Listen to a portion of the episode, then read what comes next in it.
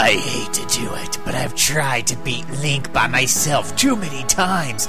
It's time to accept it. I need help. Fellow villains, if you help me win, I'll make it worth your while. What is this? A little elf wearing green? The power of Medusa will turn him into a statue. I love statues, especially ones I can smash. Nothing to take a collision with Bowser's shell. Then I'll put the rubble in a jar and set it to self destruct. Nothing but nothing stops Mother Brain. That just leaves me King Hippo. I'll, uh, punch him really hard. You're done this time, Link. Uh oh. He reflected Medusa's stone vision at Bowser and threw Mother's brain time bomb at King Hippo. Plus the silver arrow to Medusa's eye and disconnecting Mother Brain's life support. Now he's coming for me. I have no choice. Gee, it sure is boring around here. Wow, what are all those heads? I knew it. He couldn't survive that. But I can't conquer the world until I take a shower now. Mom, are you okay? Mom! Come with me if you want to live. Theorizing that one could travel within their own lifetime, two old RPGamer staff members stepped into the RPG Backtrack Time Accelerator and vanished. They woke to find themselves trapped in the past, playing and talking about computer and console RPGs from the 80s right up to yesteryear, driven by an unknown force to change history for the better. Their only guides on this journey are other staff and players from RPGamer.com who they meet to help record podcasts that only their audience can listen and hear. And so, Phil and Mike find themselves leaping from game to game, striving to put right gaming backlogs gone wrong, and hoping each time that their next recording will be the one that leads them home.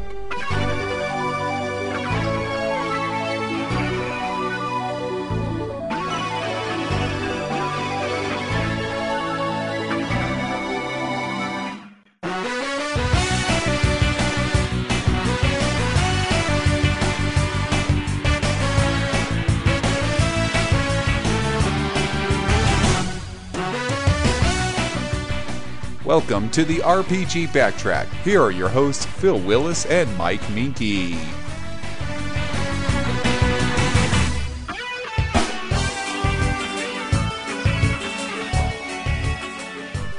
And welcome to RPG Backtrack. This is 109 now. Um, talking about a quartet of Zelda games, including a couple on the DS. I hear one of them has something to do with a choo choo train. We've also got Skyward Sword and Twilight Princess. So we're going to be talking uh, quite a bit about Zelda tonight.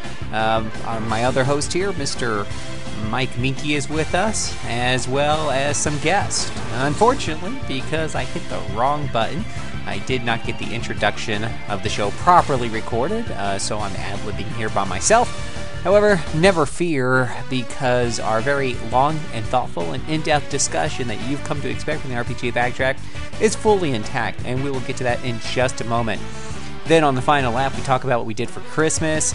Uh, we read your comments on there. There are a lot of comments. So we got a lot of exciting things for you tonight, or this morning, or this afternoon, depending on when you listen to this. All here on the RPG Backtrack. So hold on tight. Got some really nice soundtrack clips loaded up for this show. Someone get one of those in right now, and then we'll return with the main event.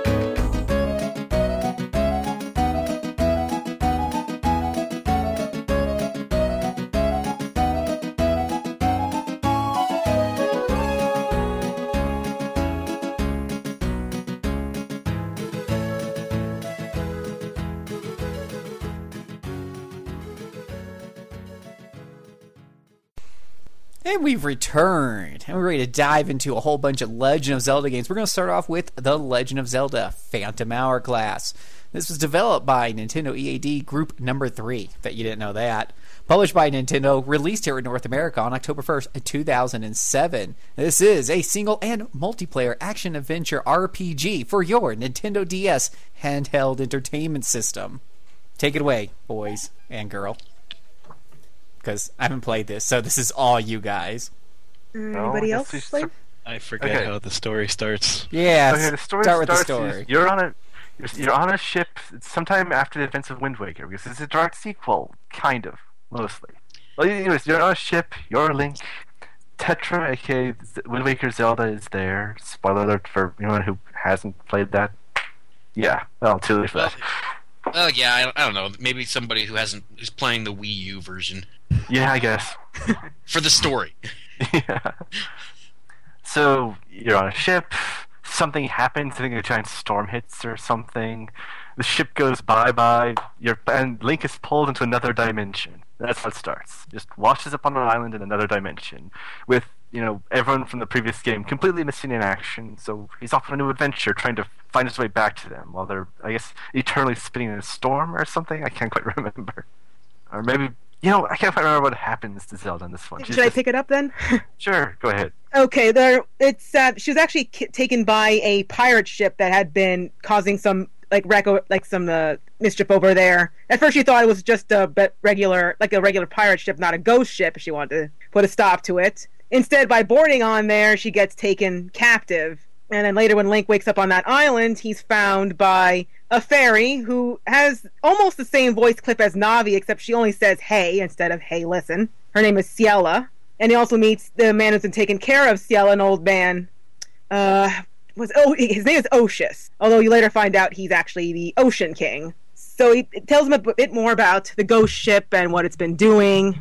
And of course, even though he tells Link to stay away from it because it's basically going around kidnapping people and stealing their life force, he can't do that because he needs to save Tetra. So they go off and try to find a way to get on board the ghost ship and to stop it. Uh, along the way, they meet uh, the sort of like the, the second the, the second major character, the one more people remember, uh, Linebeck, the ship cap, yeah, the ship captain. He's very greedy and kind of a coward. He mostly goes along hoping that there'll be treasure on board the pirate ship, the pirate ship, the ghost ship. And he also tends to butt heads with Ciela a lot. yeah, overall, I actually kind of like this cast of characters. Like, okay, Zelda's a non-character in this one, but we've got Linebeck, who's actually really cool. He's a Mhm. kind of fun character overall, right? He's fun. He has an interesting character development across the course of the game. And Ciela, who's, you know, as far as fairies go, probably on the top of the list, actually. I think. Well, yeah, it's kind of easy to top most of them, but Yeah, I kind of. but yeah, she's fairly memorable. She's kind of she's well, she's mostly nice, but she's kind of sassy at times, especially with Linebeck. Yeah. So let me see here. Basically, you go out since Linebeck has a ship. You and you can start and you can sail around with that between various different islands. It's you know not like Wind Waker where you're always from the same kind of view. There's actually kind of more of a world map. You kind of chart a course on and go through. Mhm. When it's uh, kind of a steam ship, so you don't have to worry about the wind. So it's pretty simple, but you can you know explore different islands and uh, find new islands, and it's kind of a fun thing. Yes. As for onward from there, eventually Link does board the ghost ship and save Tetra, but Tetra's been turned into a stone statue. And Oshus finally tells you a bit more about the ghost ship. It's actually being run by this nasty monster that looks like something out of a Lovecraft story called Bellum. And Bellum is, is basically he's mostly just a mindless monster and wants to steal life force from those around him. He stole life force from from Oshus, which is why he's not, not really the Ocean King. He's just an old man. Yeah, and by Ocean King, we don't mean you know like king on a throne. We mean like some kind of deity king. Yeah, he's, he, yeah, if you find out at the end, he's basically a giant white whale because Zelda loves its whale gods, it seems. But anyway, you find out how to beat, find out how to get to Bellum. You met, Link manages to defeat Bellum, and in the ensuing chaos, Lane, Linebeck actually loses his ship. Yeah, in the meantime, the final battle, Linebeck gets possessed by Bellum, and you have to. Yeah. He, fight, he fights against it. You have to save him in the process. Kind of Mm, cool and fight, actually. Yeah, it's actually a pretty cool fight, and he actually seems pretty guilty about at- attacking Link, despite the fact that it really wasn't his fault.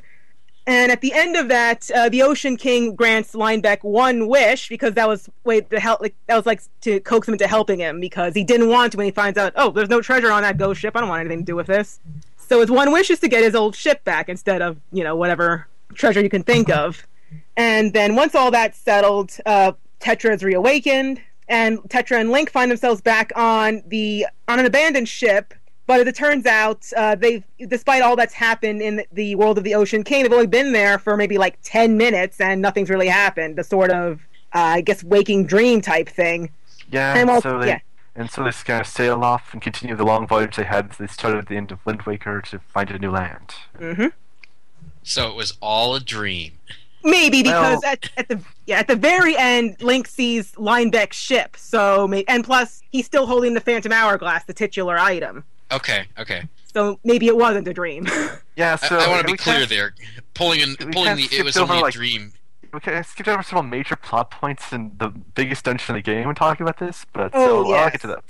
Okay, first off, a lot of the story of this game involves finding these things which we call the spirits of different things, like the spirit of. We've got the spirit of power, the spirit of wisdom, the spirit of courage, and the spirit of time. I think. No, wait. no, it's just so it's just courage with it was just you know the Triforce, courage, It's wisdom, just power. Triforce. This, you know, courage is also time in this one. Mhm. Turns out that actually Ciela the Fairy is, in fact, the truth. She really is the spirit of courage, and she, all along she just didn't remember it. Right. That's kind of a little plot point.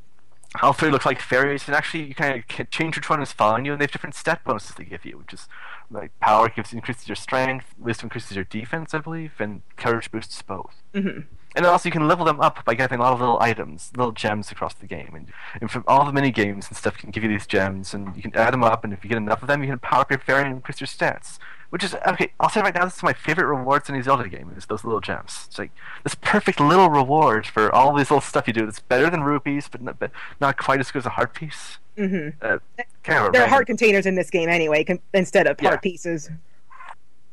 Also, a lot of your journey in the game is going to involve going to this one temple, the Temple of the Ocean King, I believe it's called. Mhm. You have to always go back there between dungeons, and it's different. We'll get to there later. But it's also It's- It's tough. yeah, it's And very I- annoying. And no, I kind of have a love hate relationship with it. Me, I just, it's my favorite dungeon in the Zelda series. I'll just say that. Well, I, I I can't say it's a badly designed dungeon or anything. It's just difficult. Uh, not, and that's not really a bad thing. You know, just I had a lot of trouble with it. So okay, if we keep going back to it, and it's got two unique features. One, you're on a time limit. This, you only have so long you can spend in that thing because you know you can you can only be in that dungeon thanks to the power of the Phantom Hourglass, and the Phantom Hourglass only has so much sand in it. So you basically can only stay in the dungeon until the Phantom Hourglass runs out. There are safe places you can stay where the time won't count down, but other than that, you've, you're on a time limit, so you need to make every move count. Second, it's patrolled by these nasty things called phantoms.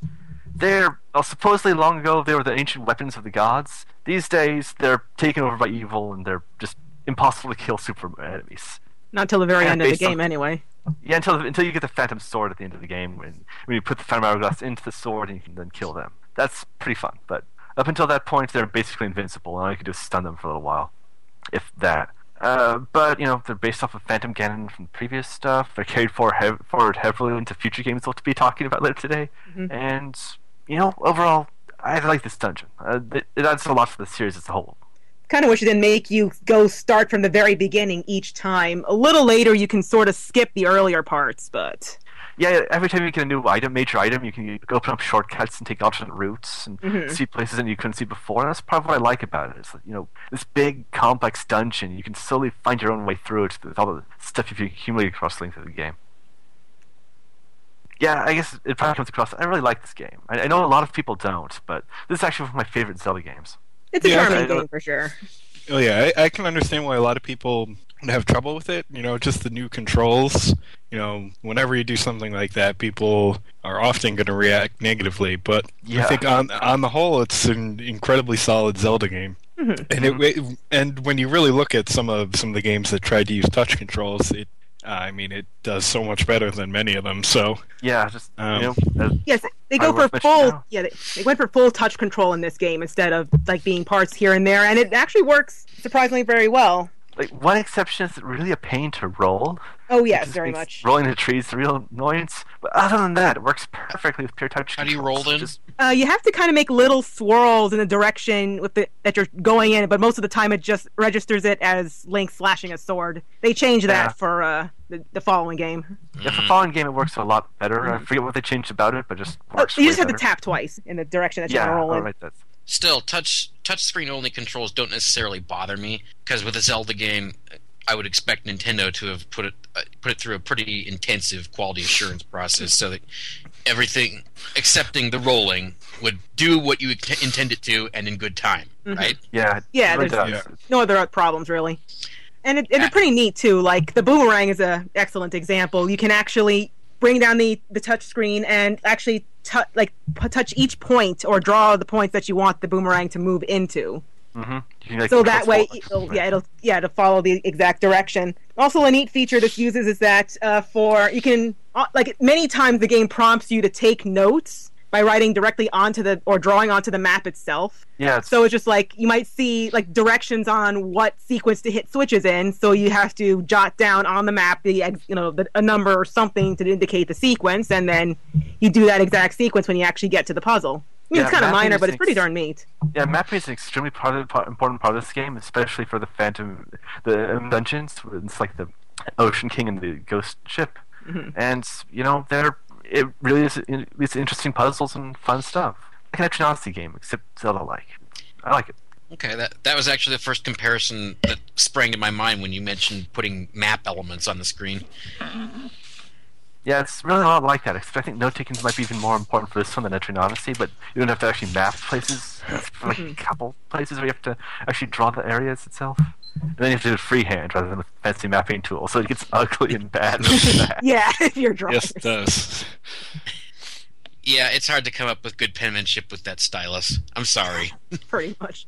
There's some other ways it takes advantage of the DS's features itself. Uh, you have to use a microphone in a few points. Most notably, there's an enemy that returns from the first Zelda game, the Pols Voice. Maybe you remember that weird bunny head creature that hops around? I do. I I, I thank the angry video game nerd for telling me exactly how that was supposed to be killed using the second controller on the Famicom, which had a microphone built in, and which never came across the ocean, so nobody else ever got to try it. Exactly. Well, and since the DS has a built-in microphone, guess how to kill how you kill it. Oh, brother. yep, it's actually kind of it's kind of neat to see that. It's a fun little you know throwback, even though Well, the throwback is- we didn't really notice. That, that is if your DS microphone works properly, which mine I had issues with. Ah, Yeah. well, yeah. Like there's one suppose point there's one point where you have to like shout at somebody or something, or at least talk loudly, and it was just not working for me. Yeah. So I was Yeah, sitting there for me, yelling just at my always wanted- DS. For every kind of thing like that, I always just relied on the classic standby. Just blow into the microphone. It always works. yeah, that does tend to work. You don't have to necessarily shout. And also, Yeah. there's yeah, there's one like section that you have to actually close the DS and open it again, so that a symbol would transfer from one from one map to another, so you'd know exactly where to go. I got annoyingly stumped by that for way too long. Yeah, might be hard to kind of figure that out. I'd probably find that out by accident because I'd put the thing in hibernate mode when I get frustrated for a minute, and then open it up and what the hell? It solved itself. That itself. might be Okay. how I figured it out, actually. Same here. Well, okay, as a direct sequel to Wind Waker, Mhm. how does it uphold the traditions of Wind Waker's, you know, its graphics that got so much mm, attention at the time? well, it's nowhere near as pretty. It's a DS game. It can't be as pretty as you know Wind Waker was, uh, but it's still got some charm to it. It's yeah, it still has that same thing. exact, you know, the same, not exact, but the same, you know, general art style. The, you know, the cutesy characters. Uh, the is, it, is that still shell cel shading? I'm not actually trying to Yeah, call that it is that. cel shading. Okay, so yeah, it's still cel shaded. Oh, nowhere near as good as the GameCube version, of course. Version, the GameCube game, of course, but still cel shading, still charming looking. So, and you know, being on a smaller screen, it's you don't really. I mean, it's a little ja- like you- certain things look kind of jagged, especially the backgrounds, but still, still pretty decent looking. And well, I can't say the music is as good. jaggedness So. is is what comes with the territory when you play 3D DS games. True Unfortunately, enough. Yeah. Yeah, but it's not too bad. Mhm. There's Yeah. much worse out there. They're still part of the 3DS experience too, so I mean, it's the, definitely a, it's got a top-down view, so you don't get the kind of wide-angle look of most 3D games. So it's really, it's a 2D Zelda in all the way place, and hmm you know it really works for it. Well, that's for the best. I, I would not want to try and manipulate the camera on a DS game. I've had to do that a couple times. It wasn't much fun.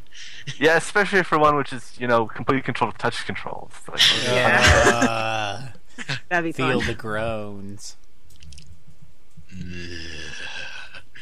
Okay, I guess all I can have left to say about this one is kind of one of my favorite tools in the Zelda series, which is the rope. Just, just so weirdly versatile thing, which is like, throw between posts and either use as a slingshot or walk across it or grab enemies or gr- link two enemies together and watch them s- rubber band together and smack together.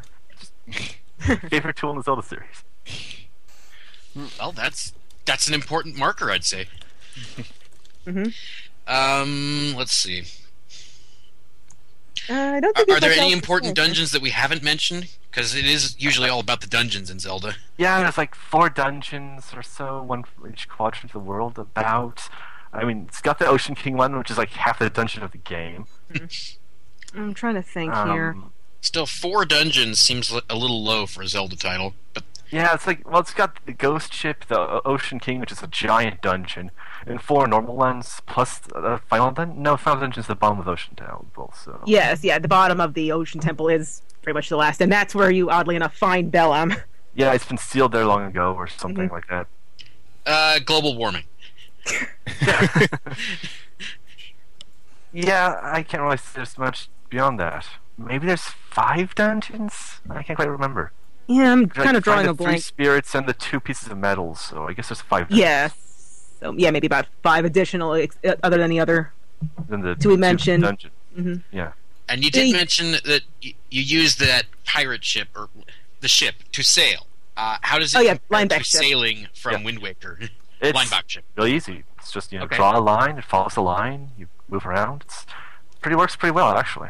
Yeah. I, I just felt like that had to be established because w- the one thing people seem to complain about with Wind Waker is um, the sailing.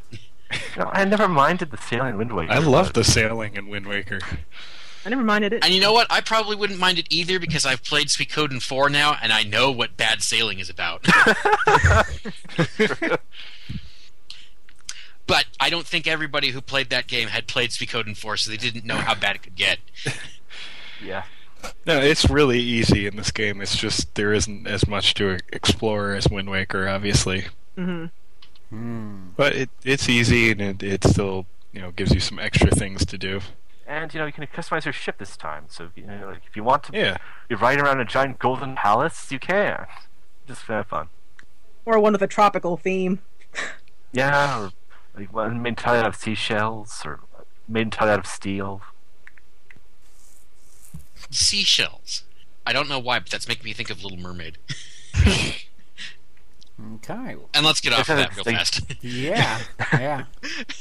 Uh, let's see here. Looks like uh, the guy on half.com, uh, he l- looks like the used games are going for about 30, 30 bucks. I'm seeing them a little, I think they might be a little cheaper on eBay. I got a auction here with uh, an hour left that's a day $16.50. Mm, so, so it's kind of a high Well, for a it- used game. Uh, brand new. well, it is a Nintendo one. yeah, That's probably brand new in the shrink wrap. You're you're looking at forty five plus. So yeah, that's it's no Nintendo first party games. I've I've often said it's if you play the the gaming market like I do, you you know what uh, you know what to what publishers to buy right away because they're not really going to go down. And Nintendo is right there hand in hand with uh, half of Atlus's game. So Yeah.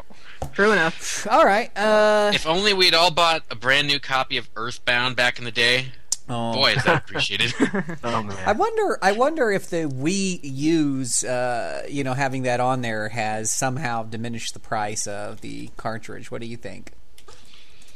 Having it on there? Uh, yeah, I don't remember what. Oh, you mean Earthbound? Yeah. Oh, that, I, I think it's only dropped slightly or something. Yeah, it, it looks like it. Uh, Half.com still shows it 160 plus plus. Uh, auctions are listed at 160 to 180 byte. Now I see a 225. So yeah, it doesn't look like It- it's. I can't remember what it was before though. Was it 200 before? Yeah, Yeah. so slightly. You'd be surprised, Phil. The Virtual Console doesn't really drop those prices too much. I, if I was just dying to play Earthbound, I think I'd, I'd go out and grab a Wii U, two hundred dollars. You get a free system with your game. I mean, that's, that's pretty much how it's going to Yeah. work out.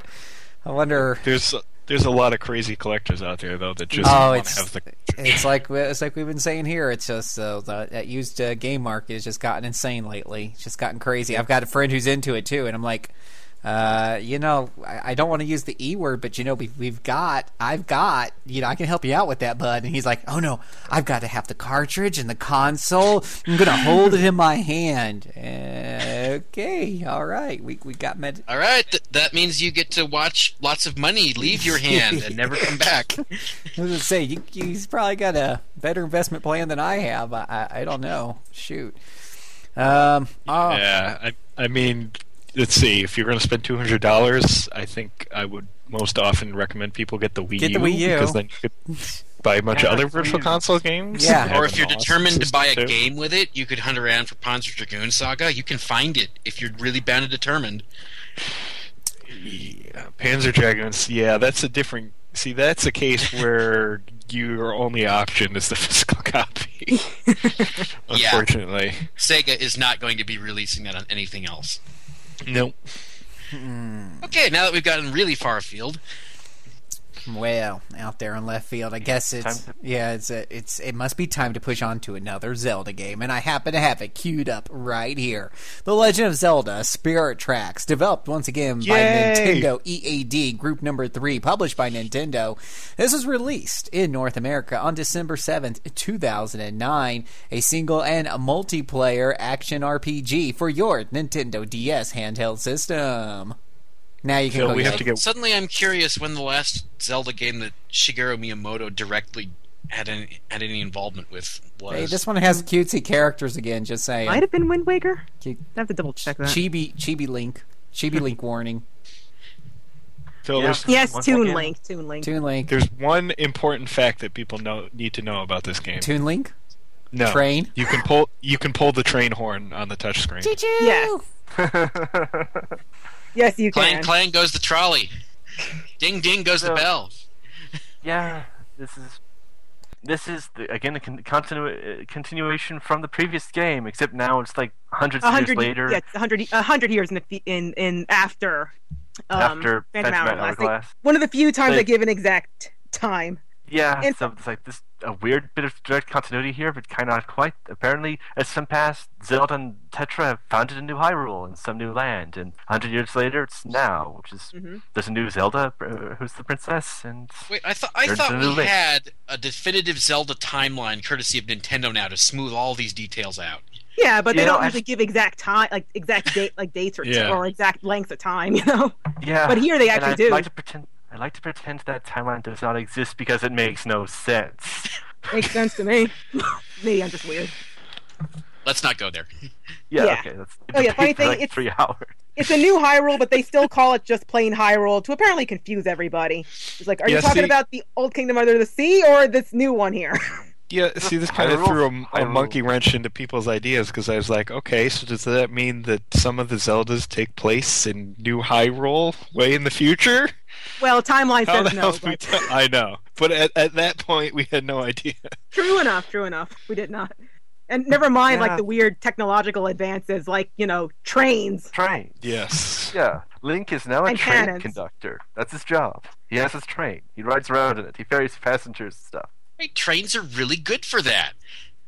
all you have to do is lay down the rails. Yeah, and, That was actually dodge done the- by spirits, but Oh, Yeah. okay. That, so instead of having all those train- coolies die to create the transcontinental railroad, we just needed to have some spirits do it in the in the 19th century.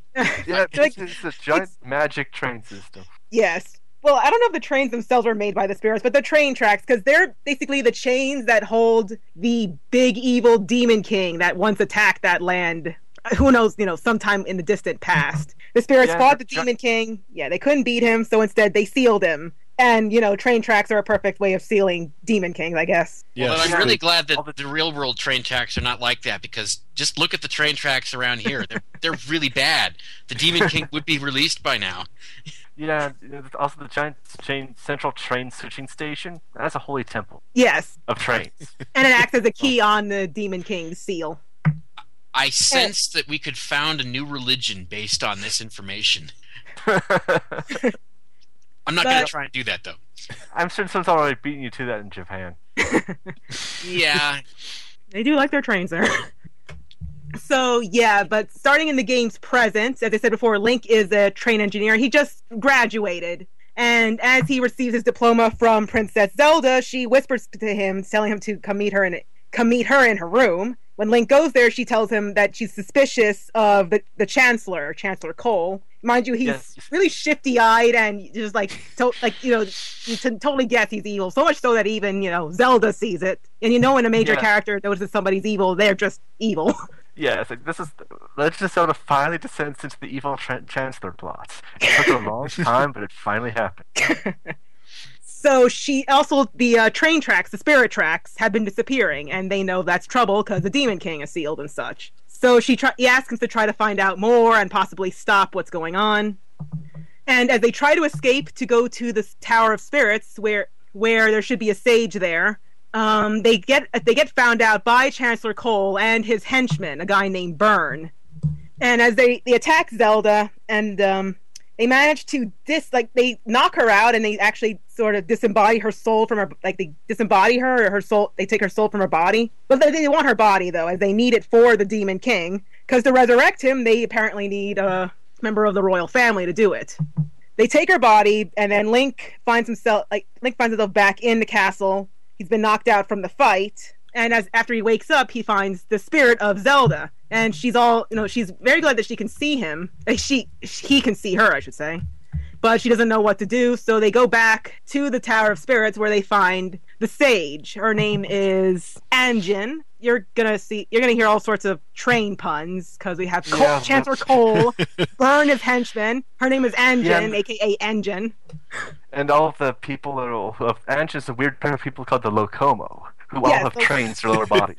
no, they- they're no, they're not- they're not trains. They they are riding in like miniature trains essentially because at some point Yeah. you do see their legs. So Okay, uh, well, it's still, we get around in trains, you know, in train chairs. yes. As they yeah they meet her there and she tells them that the you know the tracks have been disappearing and how they can go about to make the tracks come back. They have to visit different temples around Hyrule to restore the tracks from there. She also gives Link the spirit flute, which looks like a panpipe, and which is a pretty neat item, but can be a little annoying because it involves a lot of blowing into the microphone. So uh, Yeah. I, I kind of hate the panpipe. I, I honestly hate the panpipe. It's like it teach you to, in order to go to at every in every dungeon, you need to learn all these songs and play them and such. And it's a pain. I hate it. It's really I only a pain when you have up and have to do it like you have to skip times. notes. That's what it's painful because it doesn't Yeah. quite res- it doesn't quite touch when you stop blowing. So it'll think you goes to the note next to it instead of jumping to a note higher or lower than it, and then it just messes everything up. You kind of have to time it right when to stop, like Yeah. when it's pull a thing away from you. I've noticed. But anyway, so they have to visit, and they have to go through the Tower of Spirits to make the point on a map appear where the temple is. The Tower of Spirits is a lot like the Temple of the Ocean King. They're going to visit this place a lot of times, and is more or less the uh, point where the last boss is. More or less, it's a bit more complicated than that. But Yeah. anyway, so they have to. But anyway, Link and Zelda go around, and oh yeah, when when Zelda is in the Tower of Spirits, she can inhabit the body of a phantom, just like the phantoms from the Ocean Temple. And same And sort of plot point. Really useful. Yes. It's actually really cool because she's just like, oh wow, you know, I, I'm actually, you know, she's strong enough to knock out enemies. She is useful for solving puzzles. It's actually really fun to kind of figure out like Yeah. when to, like at what points to use her, how to use, uh, how to Yeah, use like it she's together gonna carry. Link on her shield and walk through fire for him. and Yes. stuff like that. Yeah, the And central can- dungeon in this game is a lot of fun. Yes, yes, yeah, it it's is. it's pretty much the light version of Ocean King. It's like it's Yeah. like four separate sub dungeons rather than a big long linear dungeon you have to go through. There's no, t- I don't think there's any timing element to this one. No, there is no timing. Yeah, Plus, you could it's skip just a all of of the, puzzles. yeah, you could skip all of the previous areas if you want to, or you could go through them to possibly find new items if you like. Yeah, I mean, it's got the phantoms back. You still need to dodge them, and I mean, they're still pretty damn hard to beat. Yeah. you, you can get a weapon later in the game to eventually beat them, but for most of the game they're invincible. Yeah, you can actually have Zelda as a phantom talk to them, which can be oddly amusing because they say like they you can hear them say certain things like why are we here there's no like why are we here there's nobody here one of them uh, can't like one of them notices that Zelda's really cute and some other funny things. She's like, "You seem cuter than usual." Oh, and a side note, she take her the Phantom Zelda inhabits takes on a slightly pink hue. Her eyes are pink instead of red, except when she's mad. I've noticed, and you actually see her like the Phantom, like um, how to describe it? Like she kind of puts her hands up in front of her face when she's happy. it's weirdly cute. like the Zelda in this this one has a lot of per like a it's not a that's not Yeah, the most this is not a personality. probably the best Zelda in any of the Zelda games. She's just lively in its personality and energy, and she's actually a character with character development, growth, love interactions. Link, she's she's replaced. uh I guess we're not Lathan. Um but yes, uh she's got yeah, she's a lot more person she's got a lot more she's not quite as spunky as Tetra is, doesn't have that same sort of sass, I, know, guess, she's, but you know, actually there all the time. She kind of replaces Navi as the main character Link interacts with all the time. She, yes, I mean she's actually playable for once. We are yeah, not she's playable. we're like, not counting actually the only, CGI games before. This is practically the only time there's actually a genuine romance between Link and Zelda in a Zelda game. Well, except for the following game, but Uh, okay, other than that one, up until that point. But yes, yes, you actually see like it's they actually have these really cute little moments together. Some slight, lots of ship teasing. I'm sure it makes the Zelda Link fans quite, quite happy. Yeah. It's almost like it's a Legend of Zelda Indeed. for once. Come on. Okay, so picking up from there, they have to go. They go through all those, go through the temples. They find the Locomo so they could play the song that may or may not annoy you to try to play through it. And all along the way, though, um, the Chancellor and his demon, like his demon henchmen, are still going ahead with the plan to resurrect their demon king. And despite all the, like, like despite all the tracks they managed to restore, they do actually revive the demon king inside of Zelda's body. And it's, let's me think here. You have to chase down the demon train that it turns into, I think. I know that's chasing down a giant evil train up to the like, down to the bottom of the sea or something. the bottom of the sea is a, how you get to a dungeon. Ah. Well, Yes. you chase into dark dimension. That's what you do. Yeah, you do have to go. Actually, you see the demon train a little. I think that the demon train appears shortly after Zelda. Like Zelda is possessed by the demon king. Is can you have to find the dark? You have to find the demon train, and to find it, you need the compass of light, and that's when you go through another dungeon to find that compass of light, and that's sort of like the penultimate dungeon of sorts. It's also at that point where Byrne, working for the demon, like working for the demons, is revealed to actually be a Locomo. But a Locomo who wanted power, but and he realized that he can't get it from the spirits, so hey, I'll work for the demons and get more power from them. Unfortunately, after he helps them, they just end up sort of saying, "Yeah, here's a traitor's reward for you," and blasts them away. And feeling guilty, he ends up working for your team instead, because hey, what can he do? and let me think here. Eventually, they manage to find the demon train. They like you actually attack the demon train using Link's train because the train has a cannon, by the way, so you can use it to shoot at enemies or shoot at obstacles and such. Or fend off giant Goma that are chasing you, which is kind of annoying. So very annoying. So the cannon faces both back and front. I believe so, yeah. In shooting Yes, direction. it does. Yeah, you can That change a it. versatile cannon. I like Indeed. that. Especially since Link is the only one operating it. Yeah, I'm not Hey. still not quite sure how he does that while still a- actually he's driving a- the train itself. He's a pretty darn good train engineer. What can we yeah, say? even if the train only has one car on it, which is kind of a lame train, but Well, you Yeah, can add what other. fuels his train? Incidentally, is he shoveling coal in all the time? It's a. It is a ma- like he does get a, uh, a the spirit train, which is presumably a magic train. So magic, I guess. Sure, why not? Magic. But okay, so I wish I could use magic to fuel everything around here. That'd be a nice one. so yeah, they get on. They manage to beat back the demon train. They have to fight uh, the the demon the demon king possessing Zelda. They do manage to hit like they manage to hit, to uh, beat back the demon Zelda long enough so that the demon king is knocked away from Zelda's body. And so after that, Zelda tries to possess her, tries to repossess her, get ent- re-enter her body. I guess she can't, but uh, she manages to. But so the Demon King tries to attack her, and instead Byrne holds off his attack. But the Demon King attacks Byrne and ends up killing the poor guy. And after that, Zelda is reawakened in her body, and in a actually pretty darn funny scene because she's literally in midair. She falls out. Link tries to catch her. You hear the high, like the Hyrule theme, triumphantly playing as he tries to catch her, and instead of like falling into his arms, she crashes on top of his head. That Just, just you know, shows you how tough Link is. He can take people falling on his head if they're Zelda. And of course, she's you know she's more happy. She's so happy to see him that she hugs him, and he just does the whole sort of he he, like, he blu- you know he just blu- blushes like crazy. And then, mind you, in the they're still in the middle of this, still in the middle of facing the, facing the Demon King here. So deprived of Zelda's body, the Demon King decides to possess Cole's body instead. Cole's not too happy, but what can he do? And the resulting monster kind of looks like a cross between uh, like Ganon's pig demon form and a Final Fantasy behemoth. And as he attacks Link and Zelda, because, you know, why not? Plus, he can't stay in the body there for long, so he figured I'll just take you all out and take out as much of the world as I can. And they find him back in a really cool boss sequence. At well, the, the very last part is cool. The first part, Zelda has to try to store up enough power so she can uh, use the bow of light, and as Link, you have to throw, you have to sh- um, attack all the fireballs that he shoots at her. And every time one manages to hit her, she starts over again. So that could get a bit annoying if you don't have the timing down right. And then the next sequence is when you you have to as you, you have to control Zelda to have her shoot the Demon King in the back while Link strikes him from the front.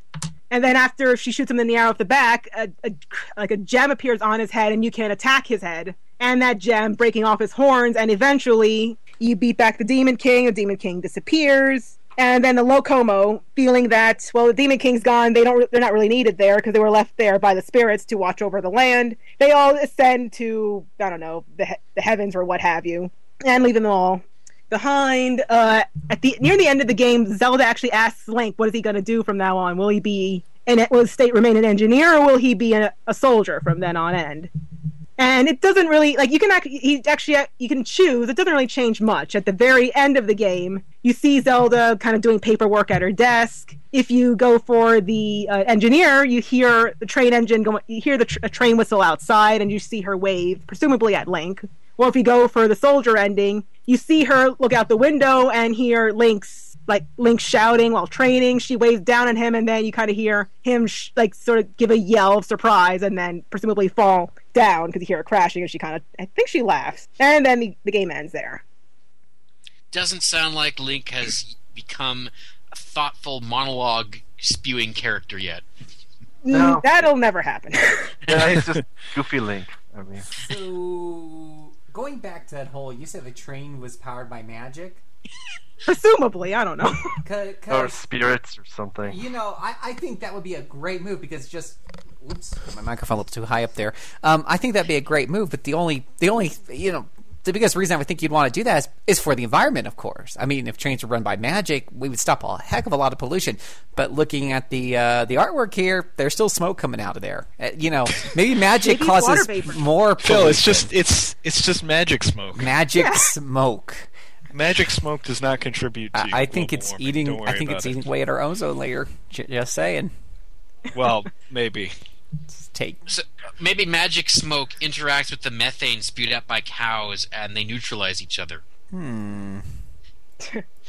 So if we can find something else that's magic, I, I don't know. If everybody starts smoking magical cigarettes, then we can use that to neutralize uh, all the emissions from coal plants around the world. Let's get on this, guys. yes. And of course, because they're magic cigarettes, they'll actually make you healthier instead of giving you cancer. I think I'm reading more into this than Nintendo ever expected. Mm-hmm. Probably. Yeah. Probably. So, Well, that killed the conversation. Mm-hmm. I'm not sure how to continue. how do we take up from that? So hey, uh, I really like Spirit Tracks. Okay. Yeah, I did. So did I.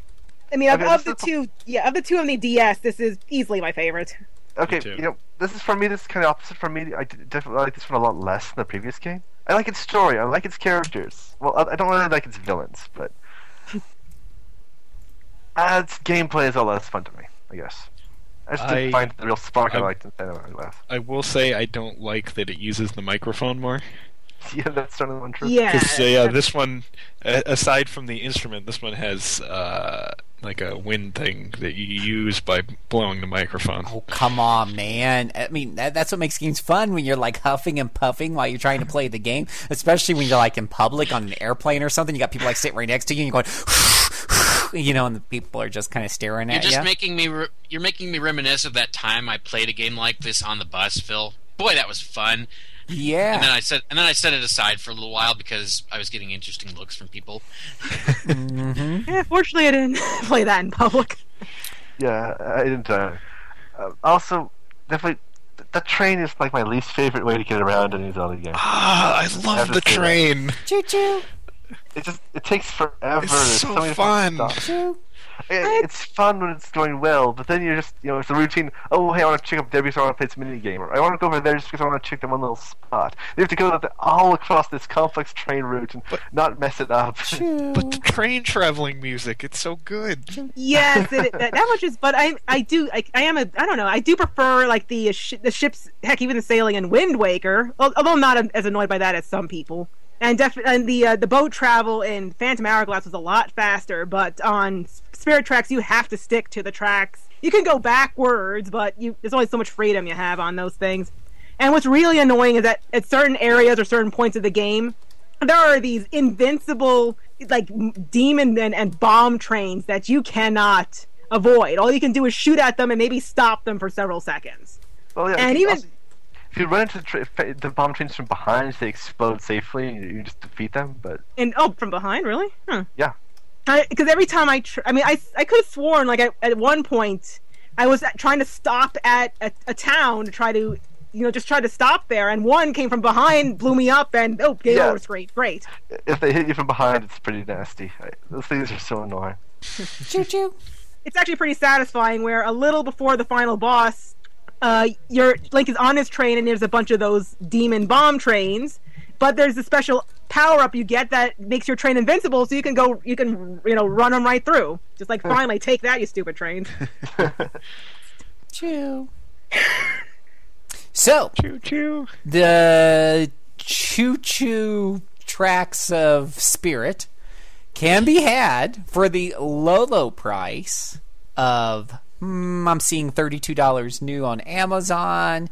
On half.com I see one used copy for 25 bucks. I see another $25 or so 30 bucks on on eBay. And uh, brand new it looks like 45 to 50 bucks on half.com um, you might be able to find it cheaper than that. If you just dig a little bit on eBay with a buy it now you might be able to grab it for 40 brand new yeah so once again another example of those darn Nintendo games just just why do you wait why wait just go ahead and buy it brand new when it comes out boys and girls cuz you're going to pay the same price if you wait 5 years How, Mm-hmm. how do the visuals compare to Phantom Hourglass? Any real change there? I they're pretty the same, I guess. there, Can't there I noticed slightly more detail inside of like like like you might notice a few extra items inside of like a building or something not but yeah they're virtually the Something same like that. Okay. Yeah. the music is a lot good. better in this game though at least I think so Yeah, I think the music's a little more original in here, whereas Phantom Hourglass, um, uh, I don't know. What, Did I it, did it remember rely being, on the on the standby Zelda tunes a bit? I much? think I remember it being mostly Wind Wakery. I know Yeah. it definitely had some Yeah, original tunes, but try to without, but it wasn't as good as Wind Waker and just not memorable. Meanwhile, yeah, but yeah, Spirit Tracks was more original, and it like a lot of it was based on the panpipe, so it got like this mixture of you know very like a lot of wind instruments, very nice sounding. Uh, yeah, it, especially the main menu theme was just fantastic. Mhm. Like I would just sit there and listen to it before even starting up and playing the game. So heck, even just like if you're in an area that's not quite a town, that's like a really nice tune. That's like a yeah, It, it, it almost kind of sounds like a mixture of Andean and Celtic music. The final boss theme is really cool too. Hmm. Okay And of course, Nintendo does not like to do soundtrack releases, so you'll have to find some other means of listening to it outside the game. Yeah. there isn't Alas. any. Yeah. Sadly. All right. Well, uh, I think it's time to take a little teeny tiny break, and we'll come back and talk about another couple of Zelda games. Hold on tight. Listen to some choo choo music. Choo choo.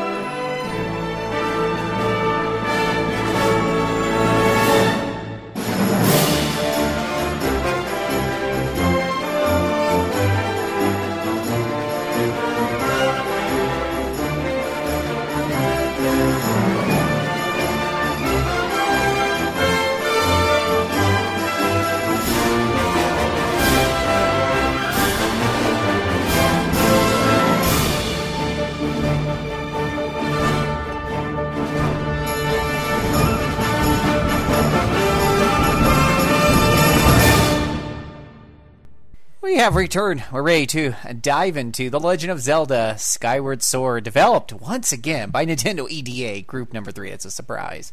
This uh, this was published by Nintendo, released here in North America on November 20th, 2011. A single player action RPG for your Nintendo Wii.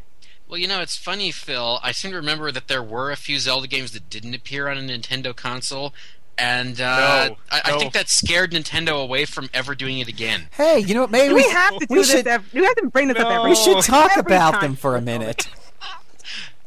What games? I'm just trying to give us What games a could you possibly be referring to, Mike? Nintendo develops these things and does not farm it out, except in the case of Capcom, which is an established developer.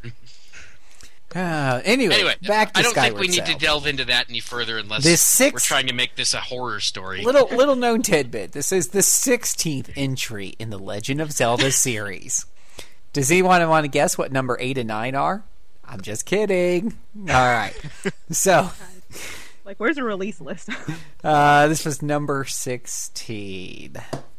Making use of the Wii Motion Plus peripheral. That's about the only thing I remember about this game because you know I I got it because I as a as I mentioned before as a general rule of thumb, I buy Nintendo first party games if I own the console. I'll buy the game when it comes out, even if I'm it's going to sit on a backlog for a long time because there's no point in waiting. And uh, I remember getting this one, I was like, wow, this is a thick box. Why is the box so thick? Oh, it comes with the Wii Plus add on, which is still somewhere in a box somewhere. Uh, no, I got the, no, this one, no, the one I got has like a, actually a Zelda themed controller. I have a gold controller. How awesome is that? And I think it's got the Wii Plus Love built that in. controller. Yeah. The Wii Motion Plus is built with that one. Yeah, did it- I'm kind of envious. Did it cost extra for that?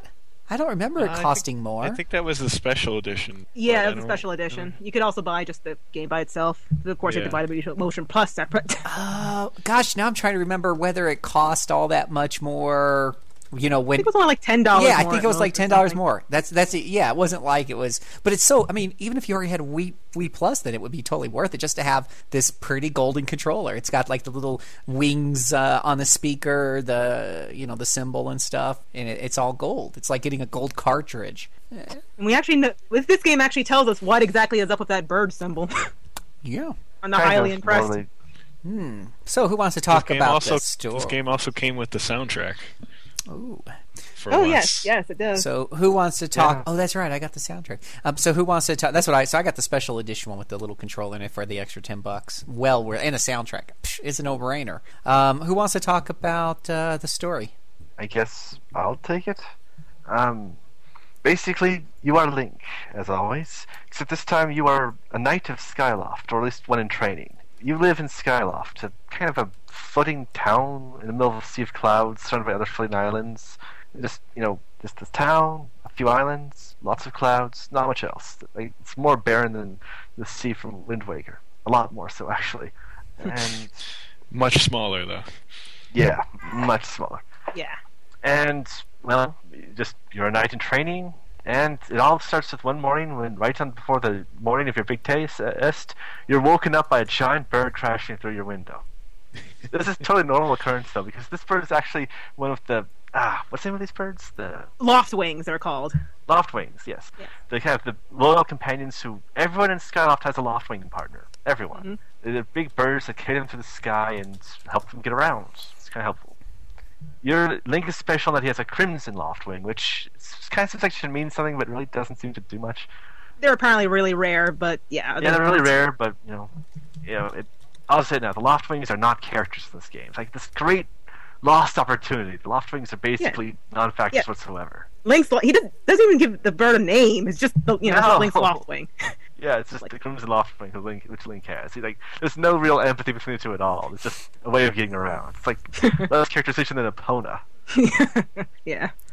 Anyways, the bird that crashed the window is actually Zelda's loftwing, because Zelda's, you know, Link's childhood friend, the daughter of the mayor of the village, who is named Kaepora Gaebora, that, uh, which might mean something to someone, but so, and that's, that's the name of the giant owl from Ocarina of Time, which Mhm. was supposedly the reincarnation of a great sage. This guy, however, is just a mayor who, you know, is, is distinguished by being Zelda's father, and that's about it.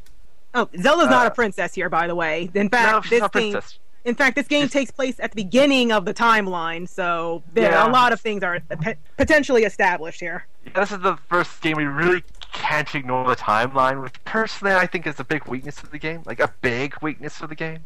There's a lot of points where it says, "Oh, this is a timeline moment," where it just like you know, it, the game isn't better for having that. Well, I mean, there uh. there are all sorts of like little throwbacks and references to later games in the series, which kind of makes sense considering it's, you know, points at being the the progenitor. Well, the, at least timeline, you know, timeline wise, it's progenitor of everything. Even if it's Okay, yeah. So a lot of things begin here, but ultimately it's kind of a lame beginning for a lot of these things.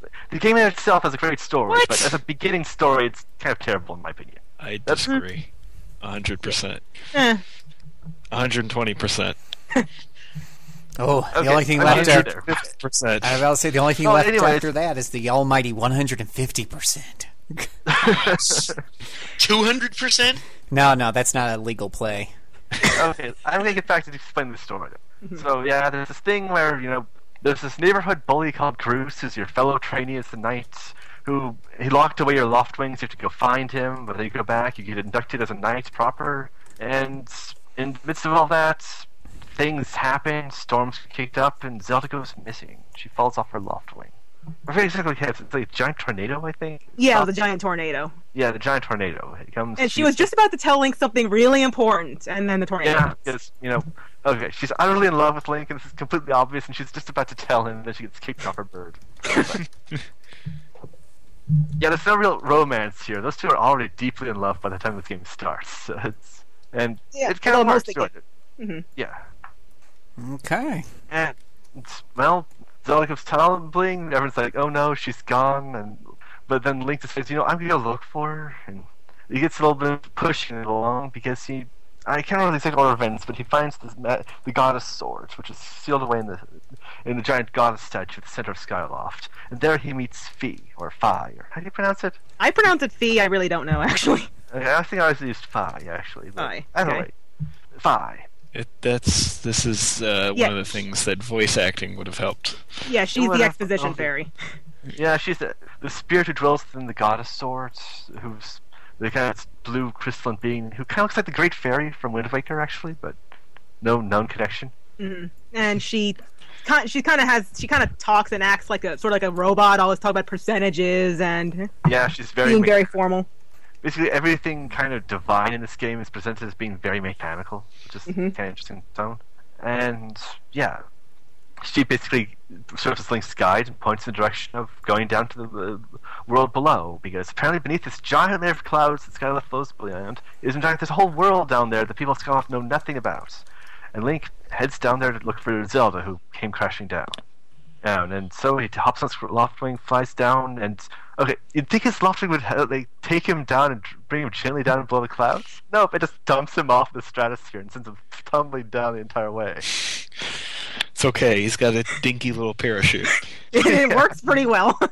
Yeah, it works pretty darn well. He's got this little sailcloth that Zelda gave him right before, or, or or at the in the culmination of his training as a knight.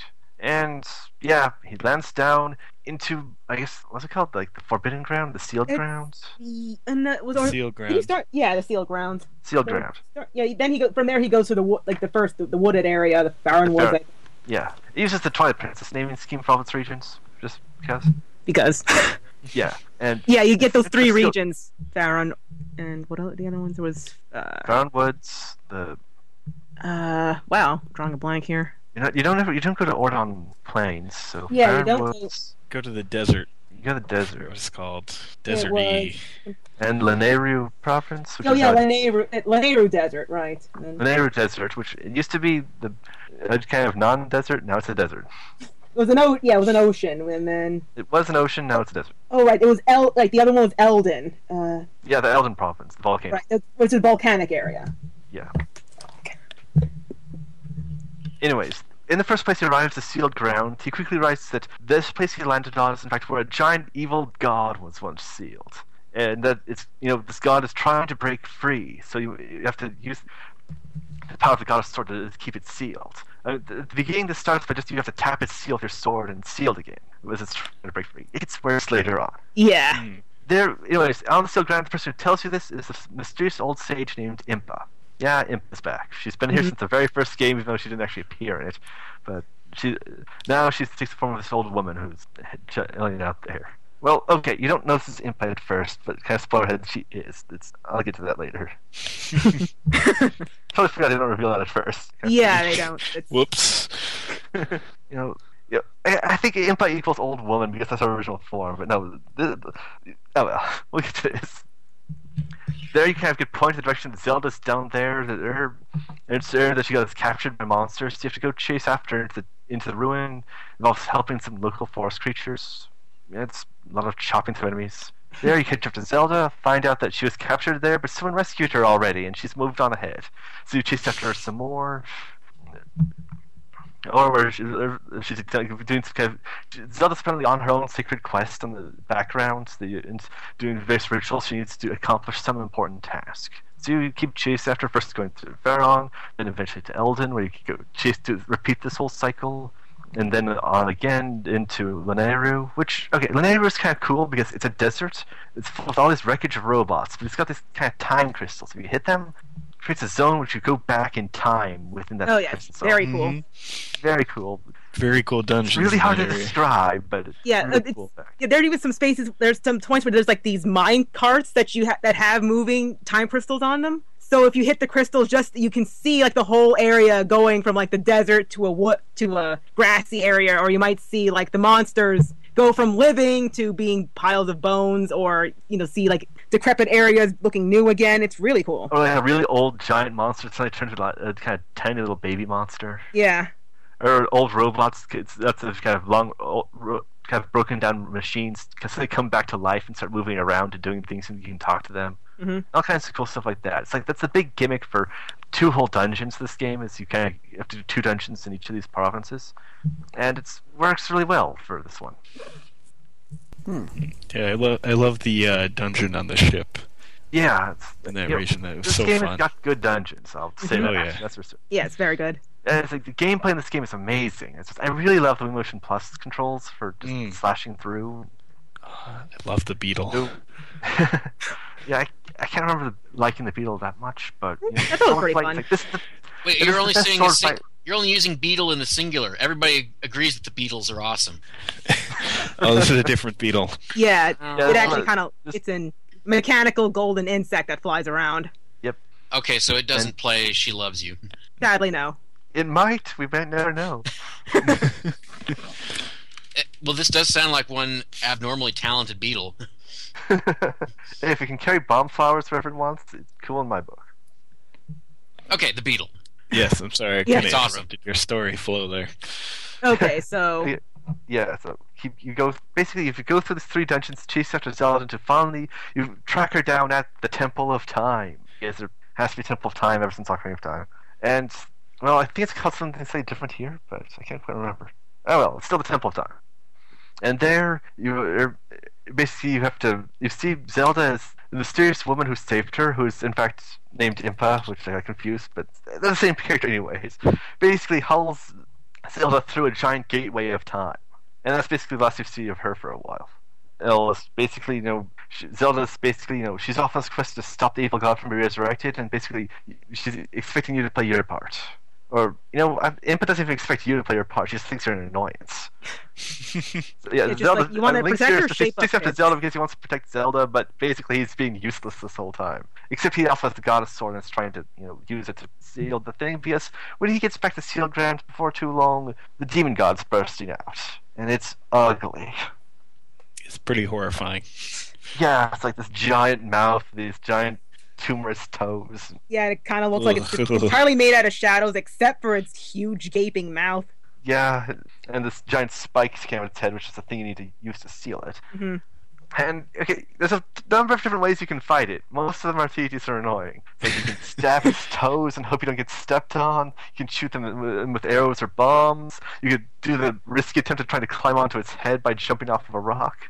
Uh, can stabbing the, the target directly. But no, if you stab that spike enough times, you can eventually seal it back. This time, for now. How many times so you it'll fight be that back thing? later. Uh, it's, it's- you have to do it like at least three or four times. Yeah, you have to fight three times total. Each time it gets much worse. The second Well, at least you- time, it's, Eventually, you have Groose helping you. Yeah, just about halfway point of the game, named um, Groose, the guy who's annoying, pompous bully who, in the beginning, chases down after you because you know, he's in love with Zelda too, and he wants to protect her just as much as Link does. He's kind of incompetent, and he's kind of silly, but you know, he grows on you. He's a likable Yeah. character. And he does genuinely show some character development. Although I think it's funny when he first arrives there on the surface area, he's freaked Yeah, out he's by like- the tiny birds. he's just like, "What tiny birds?" Yeah, he's freaked out by the tiny birds. Like, what is this world, wonderful whale place? I will call it Groose Land. The music during that time is just perfect. yeah, I I really like a lot of the stuff in this game, but the characters, Groose. world, everything. Good game. And yeah, anyway, second part is where you know the second half of most Zelda games is where I start disliking them a little, and this kind of happens for this one because after Zelda goes away, you realize she went into the instant, ancient past in order to stop the revival of the demon god. And in order to do so, she sealed herself in a giant amber jewel, and it's been sealed away there for like millennia. Mhm. And she might have been sealed there forever. And so Link basically is stuck with ever seeing his beloved Zelda again. So he goes with the task of forging a sword that is capable of actually beating the demon god. I think that's how it goes. Yes, y- More or yeah, that's when he starts forging the goddess sword into the very, you know, the far more familiar blade, the master sword. I He has thought to collect. She, I thought she I'm- sealed herself away after he's already forged the sword. Did she? Yeah, pretty sure- and then and then after doing so, he's able to unlock the the other time gate to get, go back and finally see Zelda. And then she seals herself away, and then he's got to get that song. Well, yeah. The, well, okay. You only see her. uh, She's sealed away. You know. I think much later on, I think it's getting mixed up a little. But you know, you begin the. She goes. She. He wants to at least find her where she went past the, the Mhm. time gate. Yeah, you're trying to get back to the time gate with the Master Sword to see her and help her, but Right, and that's when she re- that's when it's revealed that she's actually the in- the reincarnation of the goddess Yeah, the- Hylia. yeah, that's only after you actually get to the Master Sword, and I think even yeah, you need the full Master Sword to see that scene. You know, Mhm. she's, she's in fact kind of new twist for the whole Zelda plotline. Legend- Zelda is in fact the reincarnation of some goddess Hylia, who sealed away the ancient evil, eh, the ancient evil god Demise, and yeah, for some ancient super kingdom, which yeah, I guess. I I can't remember all the little details. I apologize. That's okay. Goddess, an evil god. Right, no, that's that's about that's about the basics there. She because she needed to like she wanted to like transfer her soul to a human, and that human ended up being Zelda, presumably. Yeah, Because I believe it was because she needed to use the Triforce, because gods cannot use the Triforce. No. Humans and demons can apparently. Yeah. Yeah, the Triforce's power granted by the three original goddesses for people, not Mhm. gods. Yes. Which is a little confusing that they keep adding new gods, but oh well, I won't complain. I- Well, what do I understand? yeah. Okay, that's a total lie. I will complain as much as I can about some of this stuff. I don't think you'll let me get away with it too much. Uh, so uh, you forge the sword in a way that you know. That's one of the things. The creation of the Master Sword feels like something should be awesome, but it's just running through three dungeons and then fires hit your sword a couple times. I don't know. it is Like, awesome because those three dungeons are awesome. uh, the dungeons are good. Ah. like dun- justification for going to them are kind of annoying. It's like it's it's a Twilight Princess problem for me all over again. That's what some of this is. Um, yeah. So you get the Master Sword, and then it's after that it's the quest to well get the Triforce, which involves going to three different secret places, which are kind of basically it's a big throwback to Phantom Hourglass. You go into these realms where these giant divine beings will chase you around, and you only have so much time you can be there, so you need to get your destination quickly. It's just like that again. I really like those zones. Fun. Oh yeah, yeah. Those those were you know a lot of people complained about those, and I thought it was like one of the best parts of the game. yeah, it's like yeah, Nice I like those. break pretty from the dungeons and stuff. Mhm. Yeah. Yeah, it's just that you gotta wh- what be were they very called careful again? you. Ah, Divine Realm. Uh, you don't Something divine like that. I think it was a silent. Was it a si- yeah Divine Realm? Silent, silent, Realm. Realm. Silent, Silent Realm. Realm. Yeah, Silent. Realm, there Yes. It's- It's not Yeah, that- quite the Divine Realm. so Someone's actually touched the Triforce yet, or something Mhm. like that. So yeah, you Oh. need to go through all of these with the help of the wise dragons who are kind of helping you along in this path. hmm Who are also you? I presumably the provinces are named after. They're Faron, the water dragon, Eldin, the fire dragon, who you only see for like a few minutes before you never see him again, and Lanayru, the thunder dragon, who's actually Who dead when, you when you first encounter Isn't him. he dead in the present? You have to kind of revive him with the in the past, and Yes. Yeah. and But then he after- throws down these kind of complex boss rush mini game, which is Oh, kind of difficult but kind of fun and very rewarding. hmm And yeah, after you, you get the Triforce, you use its power to crush Demise utterly. after you already get to fight three total battles against it, which it, which are all fun fights. It's kind of freaky when it starts flying up and you have to escape, knock it down with fun. Groose's cannon. That was Uh, fun. Yeah. Yeah, that whole end sequence is pretty fun. hmm But so yeah, especially, especially the final battle. yeah. like, After you crush Demise, I mean, is, is he the? Te- is, oh, we haven't even talked about the best character yet, Girahim. Oh, get him, right. Right, he Yeah, calls okay, himself a in the- demon lord. Yeah, And he- Demon Lord Girahim, who you know shows up in the, as the boss of the very first dungeon, who's this weird clownish guy who's kind of lanky and creepy, who's chasing Uh, after Zelda. very, Fight- very creepy. Yes. yeah, who's chasing after Zelda, and you have to keep fighting him. Yeah, and he gets. What did you say? Uh, no, no, you, you, you continue. Okay. Well, you fight him. You beat him. It's, like, it's a really tough fight. Where it's you know, it feels like he's going easy on you in the first fight. You kind of like barely match him. You barely hurt him. But you kind of get better, and he keeps showing up. You keep he keeps sending demon monsters at you. You fight him the whole way until the very end. After you've crushed Demise using the power of the wish of the Triforce, he basically messes things up by trying to uh, undo everything you've done and bring the demise of the ancient past into the current present and basically messing up all of everyone's plans because he succeeds and can, Mm-hmm. it's and even though you saved Zelda for, uh, by defeating the demise the, with the Triforce, he basically messes everything up. Yeah. Yeah, So by you- kidnapping Zelda so she, he can use her. What? I, don't know, I think it was her spirit or something to revive him again. So Yeah, just the power of the reincarnation of the goddess Hylia, I guess. Mhm.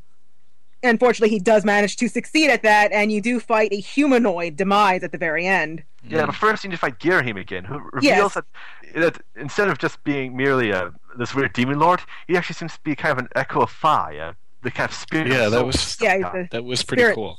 sword Actually, spirit. Yeah, it's like thing. and he's like he's he got this metallic body, and you kind of have to keep punching a bigger and bigger giant hole into his chest. so eventually they do a giant downward jump slash from like thirty stories up to finish him off. I forgot about that Oh, part. yeah, that was cool. Yeah, that, it's a cool fight. You have to like run Yeah. through like a giant army of like hundreds of little goblins to get out. Yeah, to that I remember. Yeah, you have to fight all those.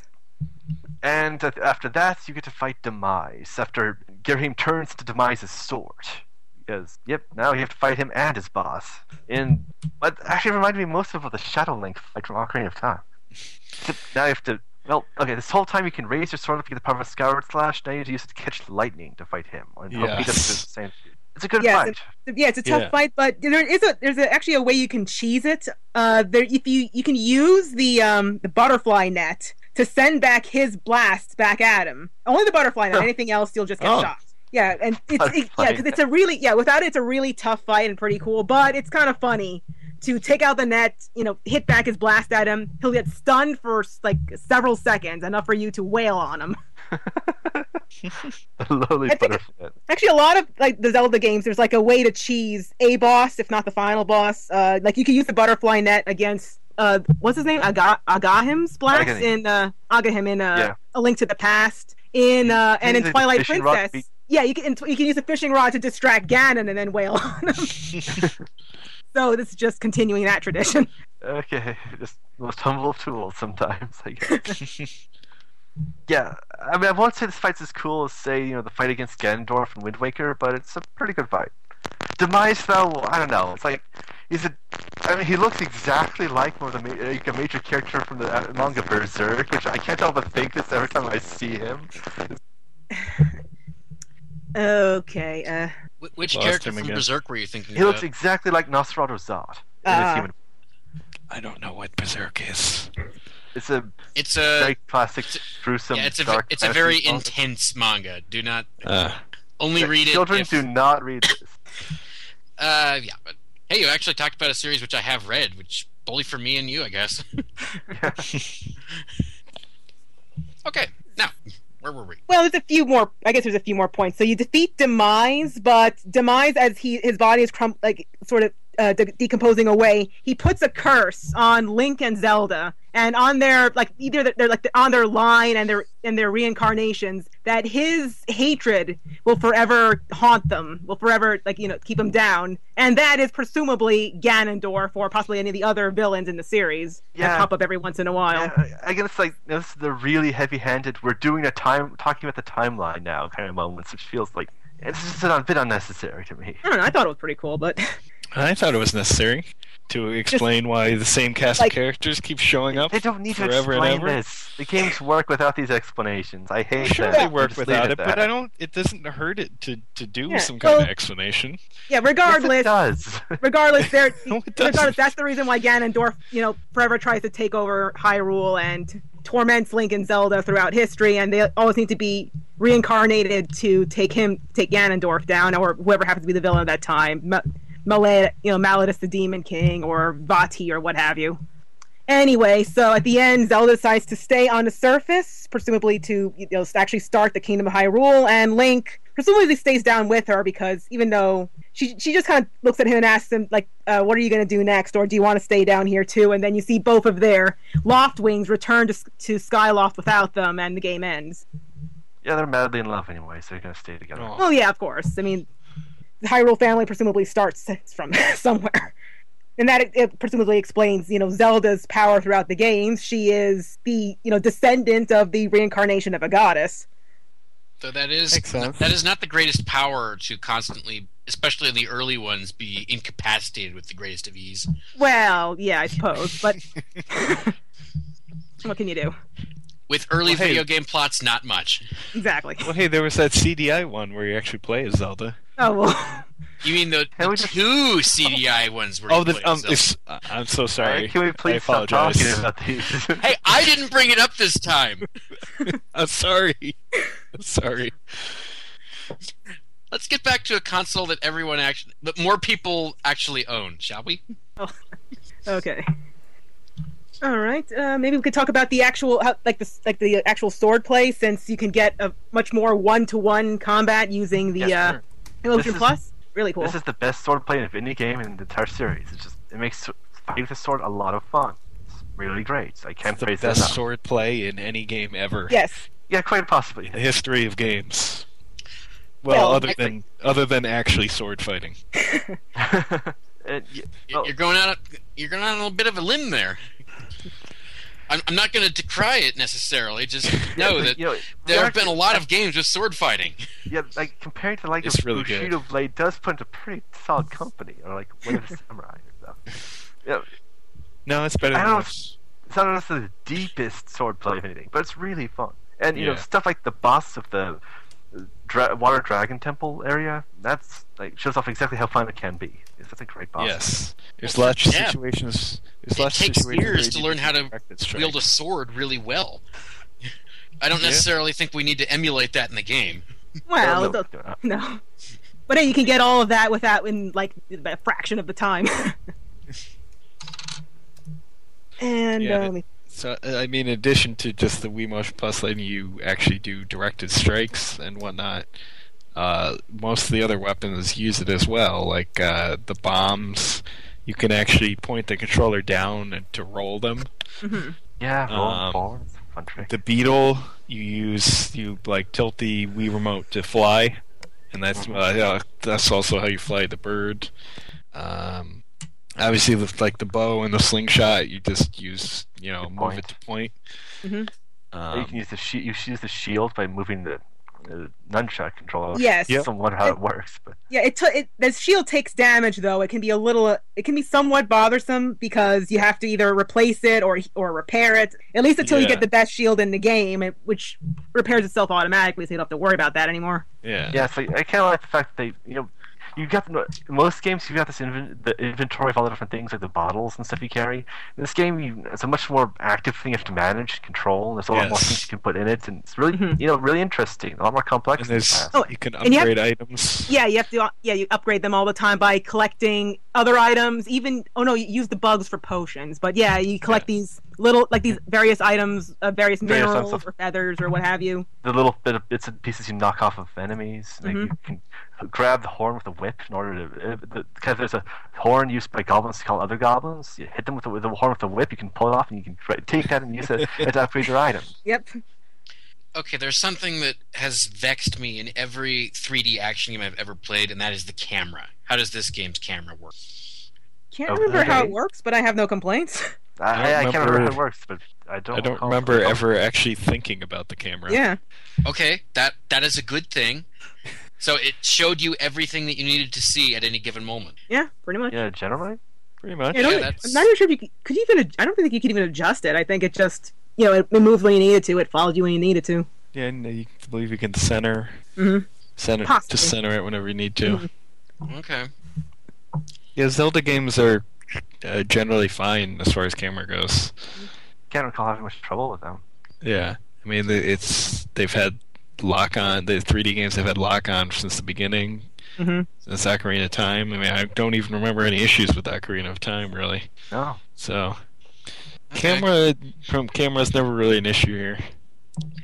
Well, that's good because that is the first thing that will tick me off about an action game if it's even slightly askew. Oh yeah, completely understandable because there's there's so many out there with bad cameras, even still. Yeah, I, I won't name any names right now. It's just a perennial problem with me. Okay, continue. All right. Uh, did anybody else find the uh, like the side quests to be strangely like uh, at least I can remember them. Usually in a Zelda game, you don't always remember it, except for maybe like the major ones. Yeah. like that's- this, yeah, like the main one here is um, that you had to collect these crystals for a friendly demon named I think it's like Batreaux or something. Yeah, something like that. He's Yeah. this creepy demon guy who's living beneath Skyloft, who's actually rather friendly. Mhm. But you know, he just wants to, you know, have other people like him. So he kind of wants to turn to a human by accumulating lots of evil crystals. You- keep feeling like this is good. You're you're actually helping this evil demon do this horrible thing, but he keeps subverting that constantly, you feel bad for feeling that way. hmm Yeah, he's just he, he just he, he's actually really friendly. In fact, you meet him by trying to find a lost girl, and you find the girl in his lair, but they're playing a game of shout really loudly as. And she actually she actually likes the demon a lot, so that's where you find him, and he tells you about his quest to get the gratitude crystals. You get these crystals by doing good like good deeds for people, and there's like a lot of them. Uh, in fact, you get the first couple by returning the girl to her mother. And there's like one quest I remember. It's, like one gratitude crystal quest I remember specifically was uh, you had to help the one of uh, Groose's friends. I can't remember his name. He's like the short, stocky one. Uh, he wants to give a love letter to a girl named Karane, and you can either choose to give the letter to her or you can give it to a ghost inside of a inside of a, a bathroom stall who really needs toilet paper. I went through giving it to the girl in that instance. So you give it to her. She's a little. She's kind of. She's like. She's kind of. She's not really flattered because she doesn't like the guy at all. In fact, she's kind of hoping it was from another another guy named Strock or something. He's like one of Link's upperclassmen. He's And at some point- character own right. Yeah, he is. So in fact, at some point, Strock overhears, like, finds out the love letter and is a little bit worried because he has a crush on Karane as well. And then she, tell him specifically in order for him to even know in the first place. But uh, maybe. Hmm. But don't either way, you can she. either arrange arrange to set her up with the, the guy she liked, the Mm-hmm. upperclassman, or with the guy who originally sent you on this quest, and you can get a reward either way, and things turn out differently either way. hmm Uh, yeah, I, don't actually quite remember how that played out. I do know that I, I, I, I, I suppose I chose to have her actually return the feelings for Strock. I know it's like he she talks to that you know the short the short guy, but she turns him down and then goes and says, "No, I want you know." He's like, "No, I like you, Strock," and then they start going out, and of course, Groose's friend is kind of in the dump for a while. But you get the gratitude Yeah. crystals pursuit, I think, from Karane. If you give it to the ghost, I think uh, the like if you give the, the letter to the ghost, you get the crystals from the ghost, and instead you see a ghost hand, um, like caressing Groose's friend's face at night, which is kind of weird. Yeah, it's really kind of creepy. yeah, that's also the kind of weird thing though that the this odd little side quest where you, there's this woman with a really dirty house, but if you use this Oh, vacuum yeah. jar to clean it up, if she'll give you a little money, but that reveals that you know that same crane you just helped out, you can help out get a girlfriend, is actually really rotten to his mother. Kind of really sad to watch, but I don't think there's actually any way you can do anything about that quest. No, it's just kind of there to make you feel miserable and reveal that this guy's not really as nice as he looks at first, which is really kind of depressing. And uh, oh, there's also the, the the the girl who runs the item check for Link. Uh, her name is I think his name is Beatrice. She slowly develops a crush on Link, and eventually you have to either the you have two. Unfortunately, you can either let her down really badly and say no, or say yes. And regardless, it means it's just like it doesn't really make you feel good either way. It's just like you can't let her down nicely and say I'm sorry, I already have somebody I like. Either say no, get out of here, or yes. And I think if you say yes, Fi kind of makes a comment about not mentioning Beatrice to Zelda. oh man. yeah, that's definitely a funny little side event that happens because you know she you know this slowly builds up every time you use the item. She runs the item check, so every time you need to store an item, this this Yeah, slowly she- builds up, and you know this Yeah, she gets you had this has to happen. So In fact, if you if you do like if you do say no to her sh- every time you go to Ida check, she's just like, well, I'm just gonna sit here and get more and more beautiful day by day, and so you know you know something or something like that. yeah, just the little an unusual all attitude. Most women do not say that. At least not not in my experience. most of the merchants hanging around in the Skyloft Bazaar are actually really kind of fun characters. If you see only a little bit of them, They're, uh, this game has great cast. That's yeah, it's that even yeah even the minor characters are just surprisingly memorable because at at night you can actually visit those merchants and you can get a little a slightly different side to them. Yeah, it's like the guy who put the merchant is the item merchant who always has the extremely big, overdone smile and always wants to greet you happily is like this extremely glum, serious, grim guy who's like, "Oh, what do you want?" Yeah. Like, Anyway, there's that fortune teller with the creepy big eyes too, as I recall. yeah.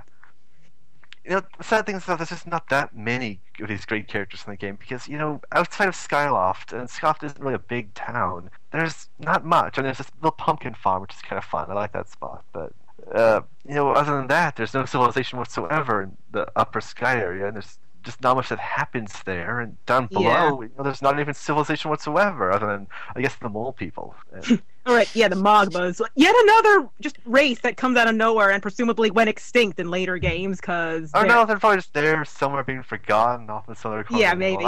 I don't know. it's like you never expected the goofy antler people from Phantom Hourglass. Oh yeah, the uh, It's annoying. what- yeah, what are they called? Yeah, the, in Phantom Hourglass and um, but they Spirit come Tracks. from The, An- the Anouki, they were called. Yeah. Yeah. they never pop up anywhere else either. Well, like you the Maybe they're just really back. good at minding their own business, and even the fact that Ganon is ruining the world never makes a difference to them. You ever think of that? Maybe. oh, there's the Kikwis too in this game. They kind of look like kiwis, but they've got plants growing out of them. Yeah, they're just kind of chilling out, trying to have fun. Wait, they mm-hmm. look like the bird kiwi or the fruit kiwi? the bird. Okay. Except they're kind of like bigger and a little taller, but they also but they they kind of hide by going by going on the ground and pretending to be a plant. And in the waters near, in the same farm woods near where those kiwis go, it's kind of a new race of jellyfish people. Oh yeah, the uh, well, yeah, I can't remember. They looked like yeah, the jellyfish, seahorse type things. Could have sworn I read somewhere that they were like the ancestors of the Zora, but I can't find that, so maybe I just made it up. It's probably just like a theory or something. I don't maybe, maybe it was a fan theory. It makes as much sense as Zora's turning into bird people. I don't know. yeah, yeah. Speaking of which, I kind of wish, that the bird people showed back up in the two sequels of Wind Waker, but they didn't. Oh, yeah, well. the, the Rit, yeah, the Rito they were called. Uh, you know, it's a bit disappointed not to see any of those. In fact, like there's a there's a uh, like this little mailman in um in Thinner He has wings, and you think, hey, they could be a Rito, but no, he's just a guy with wings. No explanation as to why he has wings. Well, he's just a mutant. O- Occasionally, there are people born with wings. Nobody ever talks about them, but it happens. And uh, his happened to work, which is an amazing feat that you would like to see duplicated somewhere else. Uh, back to Skyward Sword though. Did anyone else get annoyed by using the harp, or was that just me? I thought it was uh, harm- harmless. Didn't really bother, bother me. I don't know because there was one section where you were at the um you were at that place the pump like the place with, that sells the pumpkins the, I guess the bar or restaurant whatever it is. And as a side quest you had to help you had to play the harp to accompany the uh, like the owner's girl like the owner's um daughter. She sings a song of course no actual lyrics just a lot of but and then you play the harp and I just remember having an awful lot of trouble trying to play that right I think mostly because that's a really hard song to match, and it's not Probably. clear as some of the things. But Yeah, I mean, I, I think the actual songs you need to play in game, like for actually advancing the, the game, were fine because you only have to do that like once for each of them. Yeah, yeah. yeah, there's Yeah, it's just not much. I can't just can't remember much about the harp. It's not you know. Ever since Ocarina of Time, the music stuff feels more and more tacked on sometimes. Mm, True. okay. Um. Anything else? Yeah, I don't know. I Okay, uh, it, it, it had Oh, been five years since the last console Zelda. How does this compare to Twilight Princess, aside from being better? Way better. aside from uh, Um, aside from being. you know, Well, yeah, my j- Some my feelings- concrete improvements between the games. How's that? Well, okay, there's you know some. You know, my feelings the console Zeldas are just too complicated most of the time. So other than Majora's Mask, that one's really amazing. Like Twilight Princess, like like are you talking about the fir- comparing it to the first half of Twilight Princess or the second half of Twilight Princess? Those are two very different things. And which version of Twilight Princess? Uh, let's let's compare it to GameCube because the that's what it was originally Wii- designed for. The tacked Kind. Wii controls or the GameCube? hey, if you want to compare it to the Wii version, be my guest. But I actually haven't played the Wii version. It's the one I played, so it's the only one I can compare it to. I didn't play the GameCube All right. version. And I still prefer uh, Skyward Sword. There you go. Yeah, Skyward Sword is much better motion controls all around. It's just Well- much more important game. Yeah, it's actually built with the you know with that in mind, not just kind of added on later. I mean, it's still okay. It's really annoying to have a right-handed Link. I'll just say that. just, you know, I have a twin brother who's left-handed. This is important to him. I understand why it's important to him. It's really annoyed him, and I really agree with him on that.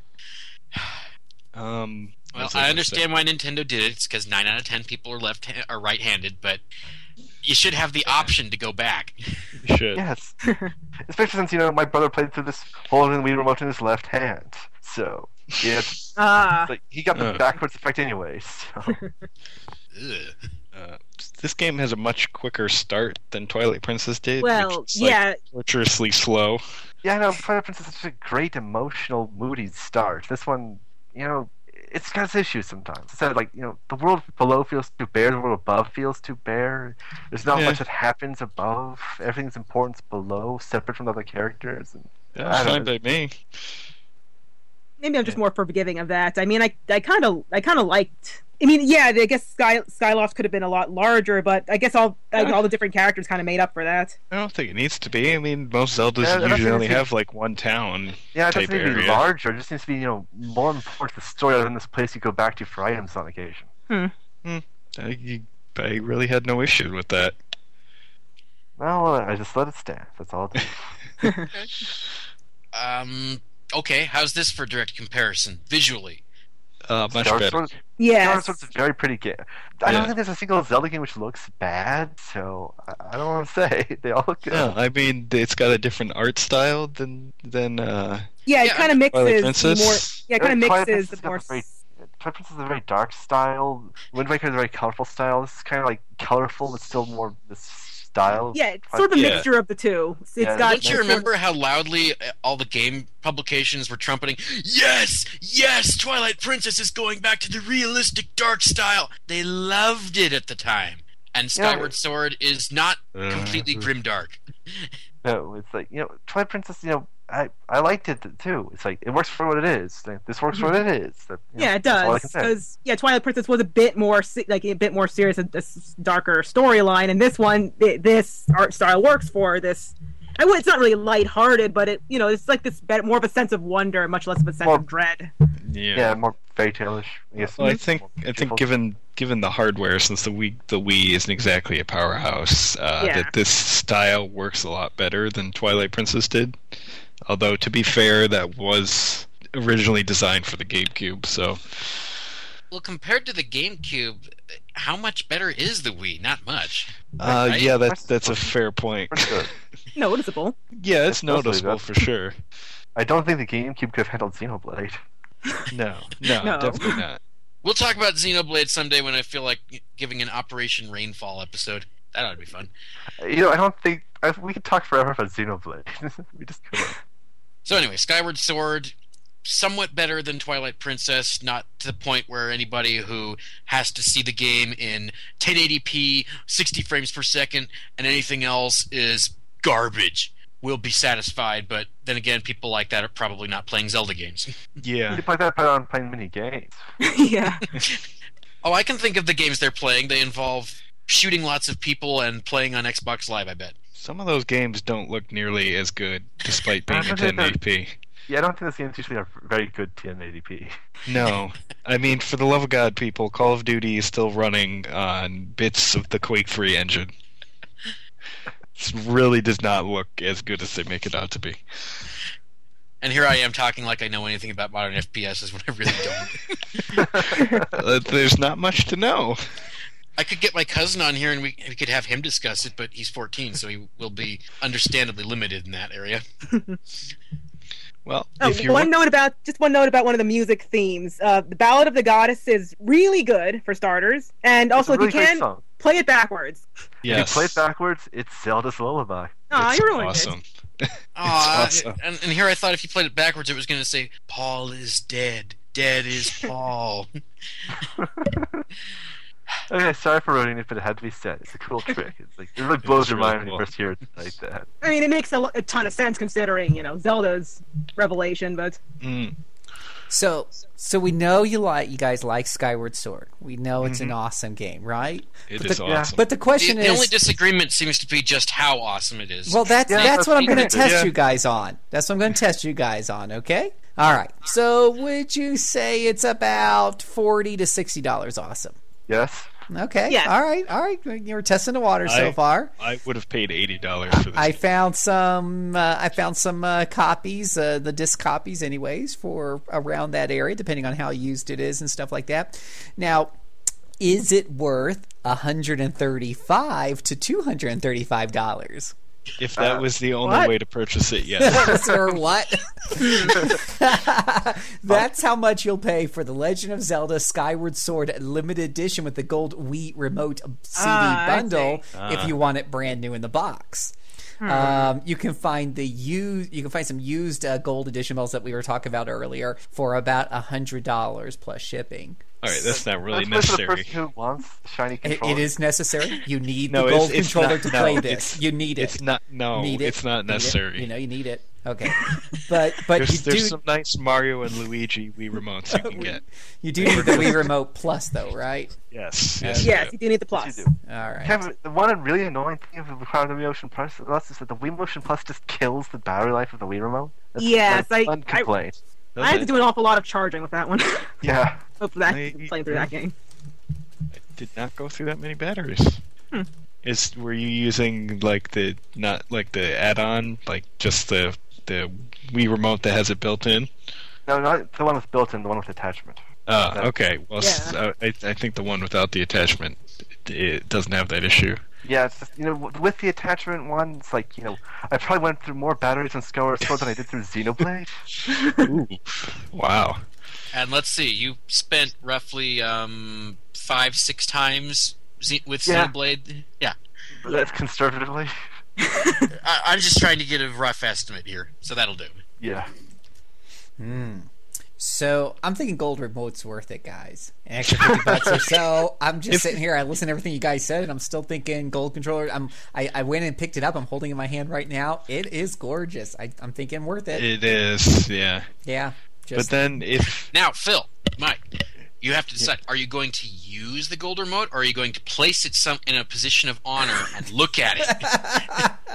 well, Oh, that's no, it that's must- what I did. I, must be used. I have a I have a you know you ever seen those sword holders for like katanas and stuff? I've got like a miniature one just like that where I gently put the the gold Wiimote. Ev, you know when I pick it up, look at, it, put it back in there, and I don't play with it because I'm afraid that I'm going to fling it and it's going to hit the wall and get all damaged. So what I do instead is I play with the normal Wii remote, but I worship it first. So I bow down, I do a little prayer, burn some incense, and after doing that for about five or ten minutes, I'm ready to play Skyward Sword. Uh, Does it affect your performance? Um, you know, I, I think it does. I think my performance is enhanced. it is rock solid. All right, everybody. Phil has just confided a way to improve your Zelda performance. Everyone, listen to him. Worship the Wiimote. And um, Of course, you can only worship the gold one. The regular Wiimotes are not worth it. you, you got to have gold. Yeah, got to got to have gold. I'm not making up these rules. Yeah. It's Phil's rules here. Um, uh, That, that kind of uh, killed the, the conversation. Yeah. So pretty funny. All right. So I think that's it. Anything else before we? So we're telling everyone that they need to go out and not just buy a copy of this, but rather get the collector super new edition. Just because it costs a few bucks, you shouldn't let that get between you and awesomeness. You know, uh, Yeah, you can buy the Wonderful 101 with that money too. So you could buy a Wii U with them. I I appreciate you trying to get people to buy the Wonderful 101, but I think that's a lost cause at this point. no, I like it- As, God of uh, Christmas, it's been so fun. it's yeah. Unfortunately, I know, it's, man. It, it's the Anybody who knows curse. video games knows that if you have a Nintendo console, you will get certain exclusives that are worth playing. Hmm. Though you do have to you do have to spread that word to the masses who, uh, well, let's just say that in trying to enlighten them is probably a lost cause. Mhm. I'm thinking of certain relatives of mine at this point, but I'm sure everyone can come up with a, with their own examples. Mhm. Ah, sadly. Okay.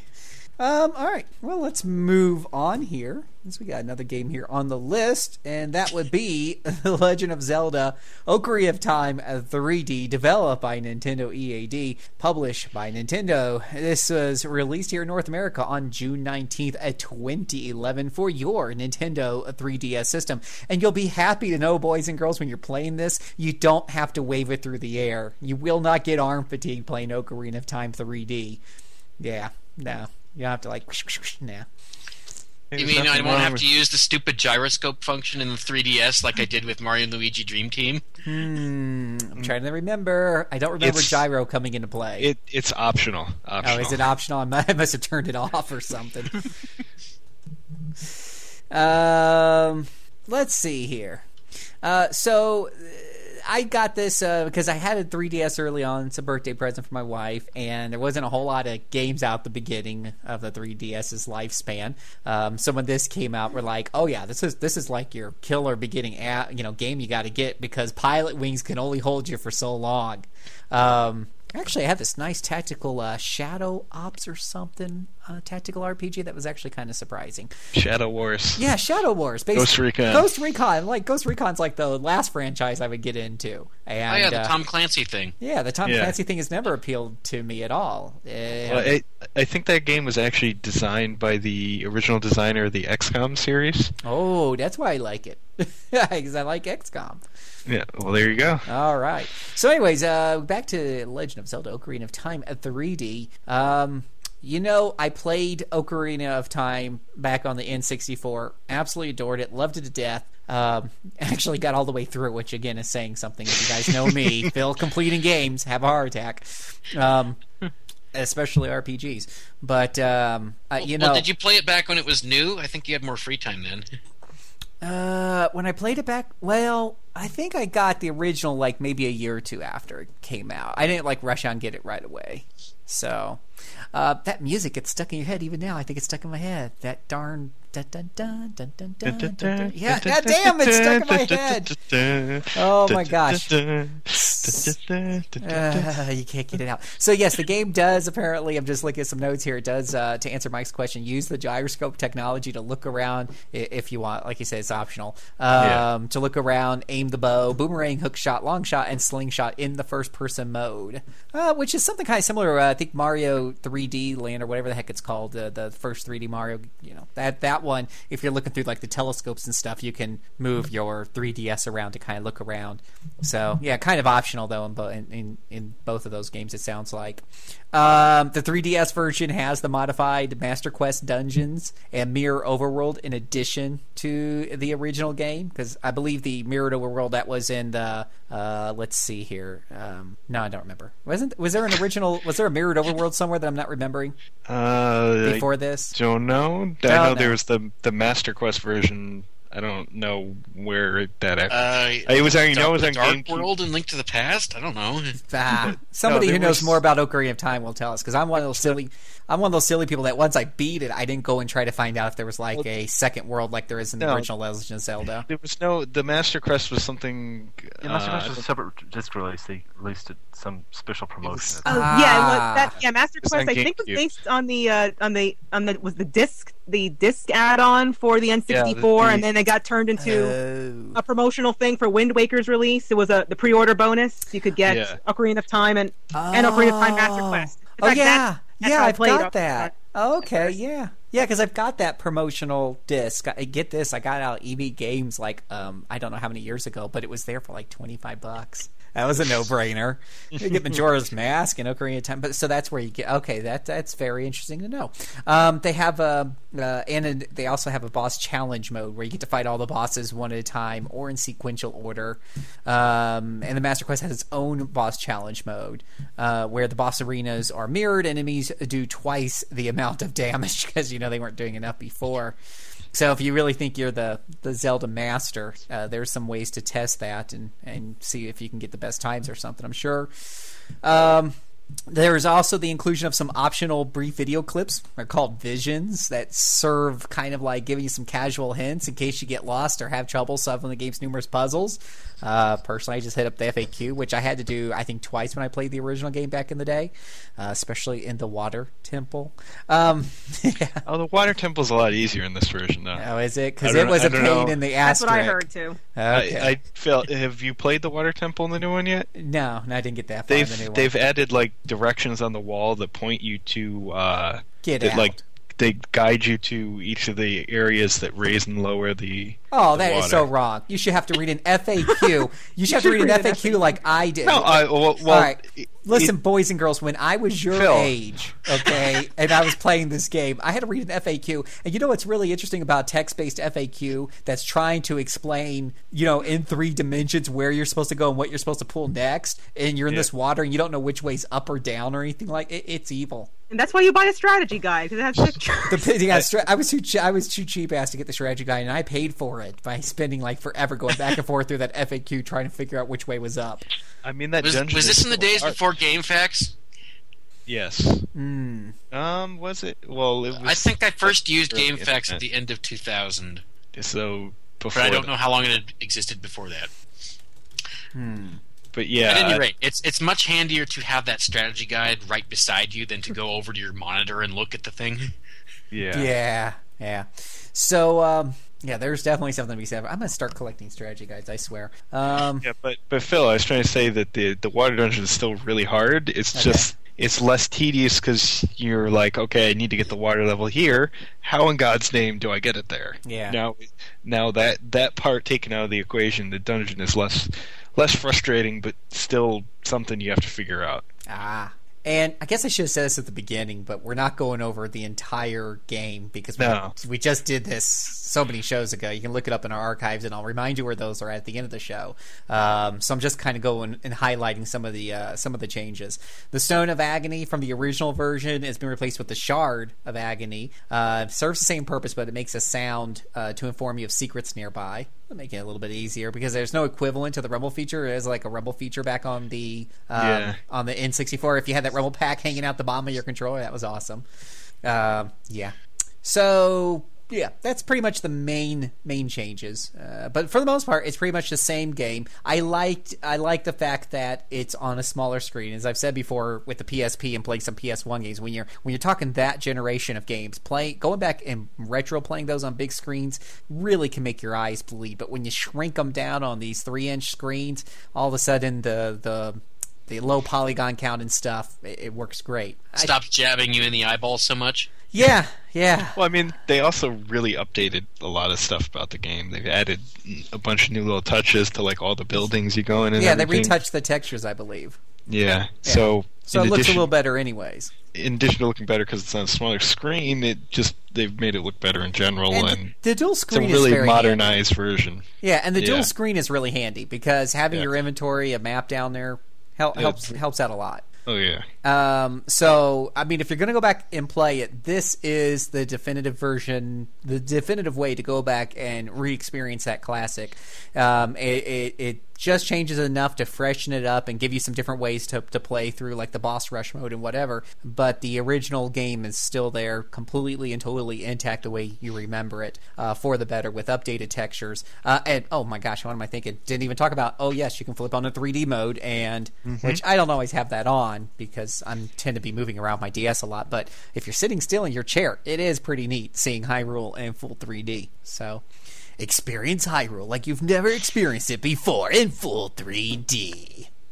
So, hmm, um, okay. Well, that's all I got for Legend. Oh, maybe we should look up the prices, huh? I, I can't imagine it's it's fluctuated that much. It's only been a couple of years, but just for kicks and giggles. Well, let's see. The 3DS It should is still be available in a plenty. Its third anniversary, Yeah. I think. I still find it relatively easily in stores. You know, Yeah. yeah, yeah. There's, there's, um, it's going for about 40 45 dollars. Plenty of copies on eBay. Again, just waiting on those things doesn't help you out any. It's yeah, forty bucks on Amazon. Um, plenty of copies there. So, it's still still it's same still price. regular price. Super Mario 3D Land, which came out a little bit later, November 13, 2011, is also on the list. They're uh, 40 bucks. Um, Star Fox has come down a little bit uh, at 27.45. Um, but uh, yeah, those uh, Mario Kart 7 still 40 bucks. Uh, Fire Fire Emblem Awakening, it had some sales out there for uh, during the holidays, but it's still sitting at 40 bucks. You can al- you can also get it on the eShop.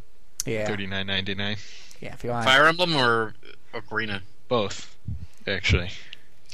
someone's going to have to uh, convince me one day though i always get concerned about that i've said this before but i'm always worried that if i lose or break my 3ds Yeah. Breaking it Yeah. is fine. Losing it though, yeah. Yeah. If you break it, you can send it to Nintendo and they can transfer it for you. I've had Uh-huh. that happen to me. But if you lose it or it gets stolen, yeah, sorry. they're so Too bad for you. they're so backwards i mean the psp years ago was account based so if you lost one you could download to another one of course you can only do that like twice i think before they get a little cranky at you but i'm sure an email or two or a phone call if you explained it they'd probably help you out but Oh well, um, so that's uh, Legend of Zelda: Ocarina of Time 3D. If you want to play it again, or you haven't played it for the first time, go grab it for your 3DS. Uh, we're gonna take a break. We'll come back to wrap this up with the final lap.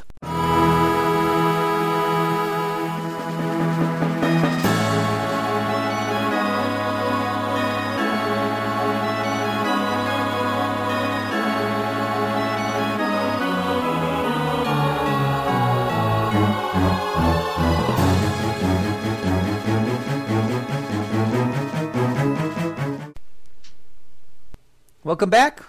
We're ready to wrap this up with the final lap. This is the part of the show where we just basically wrap things up, talk about what's on our minds.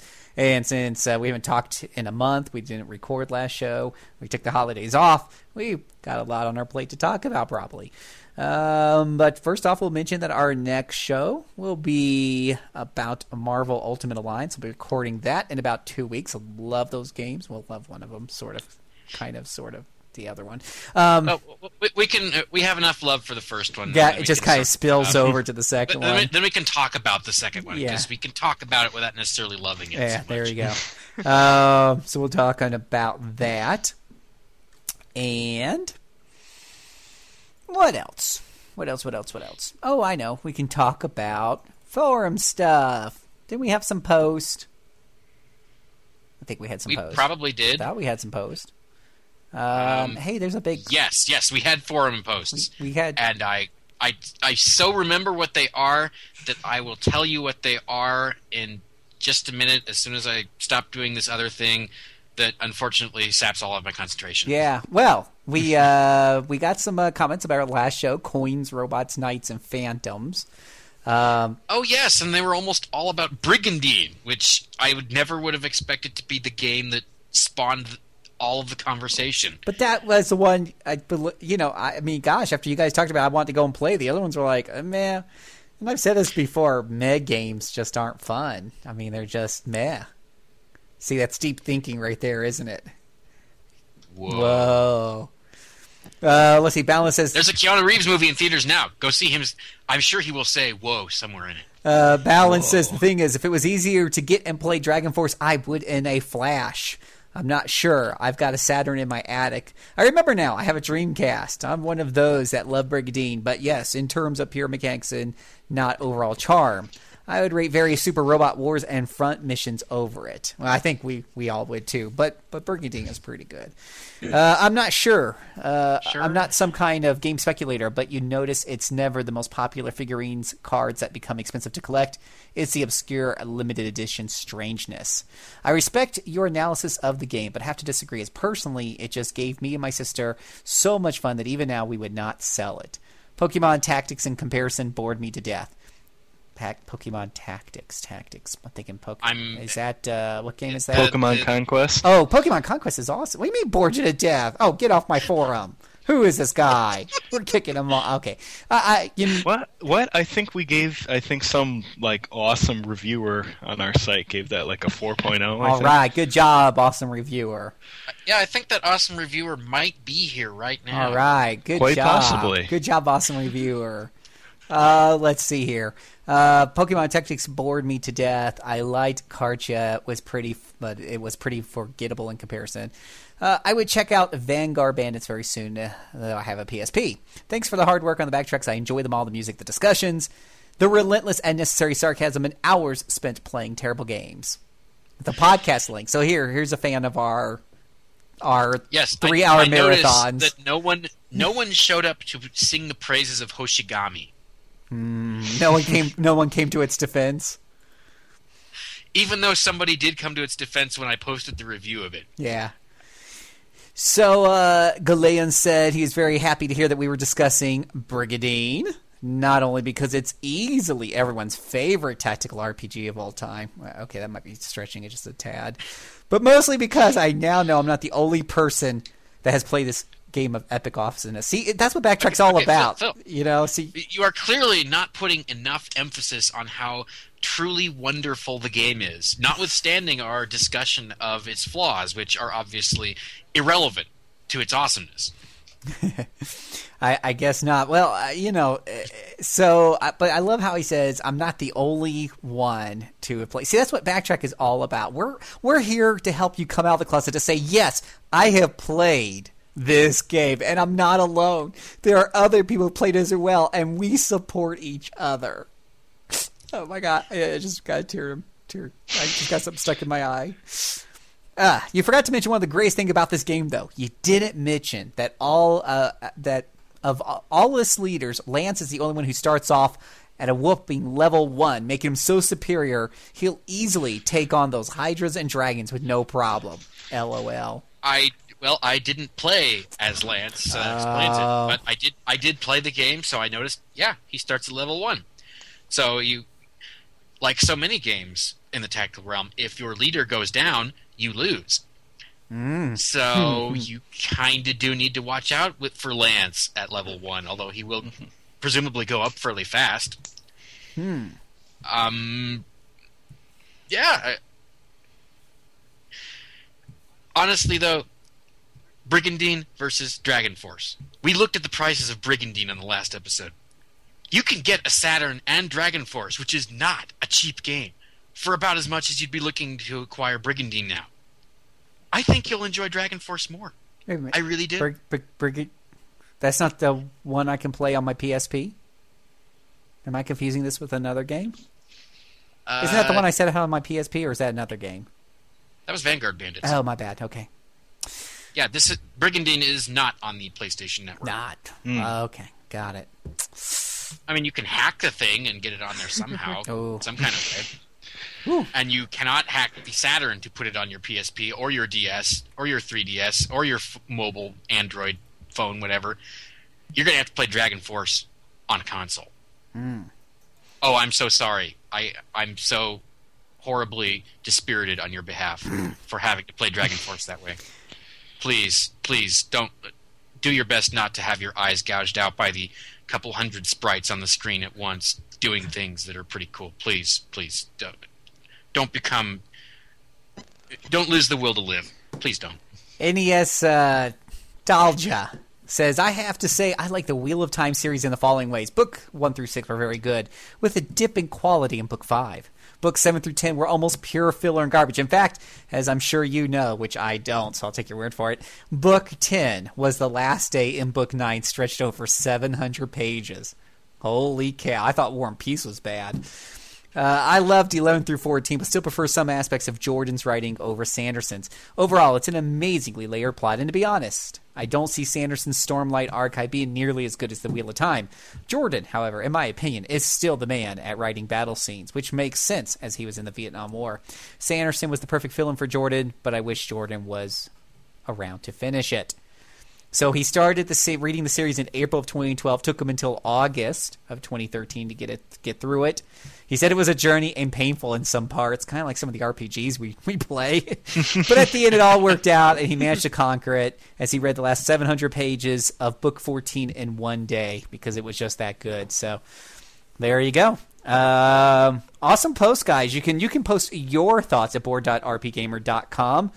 Um, I don't know if you have to do a slash forum on that one, but uh, you can find a link at rpgamer.com on the left hand side for forums right there. One little one little note: we had uh, we had a post from uh, Goatee guy. Uh, re- I guess he's listening to some of our older shows, and uh, he's yes, listening and, to and he posted on the the Legaia episode. right. And I know Nathan was on that, so he can he can abet this comment if he if he chooses to. Yeah. So he says, personally, this is one of my favorite RPGs of all times. Of course, at the time, my RPG experience was limited to Pokemon games. So maybe those rose colored glasses of time have allowed me an overly favorable opinion of the game relative to others I have subsequently played. I will give the first game in particular extra points for showing the customizable look you can get with each new armor set that you can acquire throughout the game. Although that was mentioned in a podcast. What if Yes, we did mention that because it was cool. One of the little neat, neat little tidbits about the game is where you rip music from the disc, the PSF files. There is one track which seems to be a bit out of place. That would be the theme. For- That that we did not do unless you did it, and we never talked about it, Nathan. No, I don't. you weren't that. sitting around ripping uh, music off your uh, game disc. No. Uh, he's. okay, then then this is in, this is information we did not have before. I, I used to do that with some of my old uh, CD-ROM DOS games back in the day. Uh, anyways, um, I'll just see if I could play the music tracks in my CD players. Um, anyways, he said that would be the theme for one of the Wild Arms games. Apparently, it was a placeholder that was never removed from the listing the, um, through all the stages of production. So that's a very interesting little tidbit to note. Um, anywho, if you are listening to our older shows and you would like to leave some comments, uh, what we'd uh, ask you to do because of our forum rules is it's not a great idea to go back to those threads once they're uh, over a month old and, and post on them, which gets them bumped up. Um, it makes uh, some of our administrators. Um, Unhappy. yes, yeah, kind of, yeah. So, Speaking of our administrators, Strawberry happens to be Cassandra happens to be one. yeah, Cassandra, Hello. isn't that against the rules or something? Yep, very much. The, All right. the rules right there. We call it Nope. what do we call it? Necromancy or something? Necroposting. Necroposting. There you go. So what you can do is you got a couple of options. You can email uh, Mike or myself, and we'll mention our email addresses at the end. Uh, you can always uh, also write your comments uh, on the newest thread. So even though you're listening to an older show, you could say, "Hey, you know, I was listening to 102, uh, number 102, and here's what I thought about that one." Um, you're more than welcome to do that. We're we're kind of okay. We prefer the email, but if if you're just a thready person and you don't like to do email, you can you can do that, and well, we'll read that on the air as well. Um, And and if you do it that way, then it leads us to think that we have even more traffic coming in to, to focus on our shows, which is not a bad thing. no, no. So, th- but thank you all, everyone who left comments. Uh, I love seeing a lot, and there was a lot on there this week. So, awesome, great job. Now it's time to do our round table, where we ask our panelist and our host what is interesting, fun, and exciting for them. What you've been doing on the site, what you've been playing. This is your time to talk about whatever the hell you want, and we're going to start off with Mr. Nathan. Well, uh, for me, I'm still deep, deep into my Final Fantasy 14 addiction, so I guess I'll talk about that since I'm in the end game now. It's been kind of fun. Ooh, there's an end game. Been in a- Yeah, there's an end game. It's not huge, but it's fun. So Well, and it's getting bigger. well, tell us about it. All the patches have been. Um, well, basically, it's just a grind to get up three tiers of equipment. You got you first start uh, the, it, you beat the story. You've got your artifact gear, uh, which is the level 50 gear. The next goal is to get up to level 70 gear, the dark light gear, which involves basically running the final dungeon a bunch of times. Much easier after patch 2.1, which has been a great patch so far. Like I really like how they've been supporting the game so much already. And Then next you have to. That involves running the, well. You can run the main final dungeon a bunch of times through the duty roulette, or you can tackle the higher end dungeons, which gets more slowly. But you can also get myth tomes, which you need to level 90 armor. As you slowly get to level 70 armor, you can unlock the level. You can go to Crystal Tower, which is the raid dungeon, which has been new and a lot of fun. And I've been happy to beat it a couple times and get some nice gear. And that's the, gets the level 80 gear. And if you keep accumulating the the tomestones of mythology, you can eventually, at the rate of 450 a week, to get like like less than one item each week, and that's with a generous increase to the cap. You can get the level 90 gear, and with that, you can challenge the the end-game dungeon, the Binding Coil of Bahamut. And I've been slowly working my way up that, trying to get my relic weapon and such. I'm probably boring you all to death. No, you'd be surprised. Um, you know, if if someone's in that game, they're very interested in what you got to say right now. So, yeah, I mean, we get so, comments from people out of the blue. It's like, oh yeah, you said this about this, and that's where I'm at. So, Yeah, for me, I'm right now at Crystal Tower. I've got most of my Darklight. Well, I'm trying to. I'm skipping on Darklight and trying to go to the Vanya robe, which is the player-crafted alternate to the Darklight gear. Which is well, I leveled up all my crafting classes a lot to get this stuff, and it's been very expensive and hard. But I'm I've got the robe, and now I need to work on the hat, which is you know it's about the same strength as Darklight, but a lot more expensive. And so it's been taking some time. mm. I gather that pretty much anything when you're doing an MMO is going to take some time. Yeah, it, it really does. That's just the impression from somebody who's never actually played one. Yeah, this is uh, for me. It takes even more time since I'm trying to level up so many other classes in the meantime. Because you know, Fallout 14, you can change your class and it's the same character, and do try all kinds of things. So I got one class at the cap of 50, another at 41, another I just got to 30, another I've just got 28, or and then there's another one languishing at 16, which I really need to level up 26 to get a certain cross class skill. And then a couple more at 15, and then there's like the four crafting classes at 50, a gathering class at 50, two more crafting classes at 15, and a gathering class at 4, which I just, you know, it's fishing. I didn't really find it fun, so I didn't really stick with it. So I've been doing a lot of leveling. I've heard that the crafting system's pretty fun in that game. Oh, it's really great crafting system. I really enjoyed it. So that's I managed to stick through to get up four classes up to fifty, which and then gear them completely, and then make all the gear for my brother since he did the same. So it's taken a while, but we're working on it. We can use more people to join us over at the with our free companies. Like we've got a few people who are always playing, which has been really good since we've been running the in-game a bit together. But you know, a lot of other people haven't been playing, so I, like I'm gonna bug you all now. Play more Fallout 14. I know some of you joined. Oh yeah, it was, yeah, you know. While I, while I do hear your plea, I have to say the the sheer number of times that my internet likes to disconnect for no apparent reason makes it unlikely that I would have a fun time. If I had, Yeah, yeah, with me, I guess that's a problem. Yeah, with me, that it's always the it definitely would be the time factor. If because if um, if I had lots of time, Mike would want me to do more podcasts. Um, no, um, yeah, I and I It's a quick game if you just focus on leveling up, though. yeah, I hope uh, I hope um, I hope one day in the not so distant future, my responsibilities will lighten up and I'll be able to do some MMOing again. Hmm. Yeah, I, I don't blame people for not, you know, sinking as much time into it as I have because I've sunk a lot of time into it. But I've heard- you don't, you don't have to sink that much time to really enjoy the game, which is one thing that's nice about it. Yeah, I've heard that they've just made a lot of great improvements. I was even reading an article. Uh, what is it? Uh, PC Gamer, I believe, where, where they were just talking about how Square's really turned it around with this one. Yeah, they really have. And, you know, they're continuing to make it better. 2.1 as I said was a great patch, and they're working on 2.2 right now, and I'm curious what it's going to bring. Yep. Alrighty. How about uh, how about Mr. Apps? Well, I uh, not too long ago got that review up for the Guided Fate Paradox. I seem to Uh, remember helping with that. It, it's quite favorable, in fact. Yes, uh, actually, it's the fourth game I've given a 4.5, I think.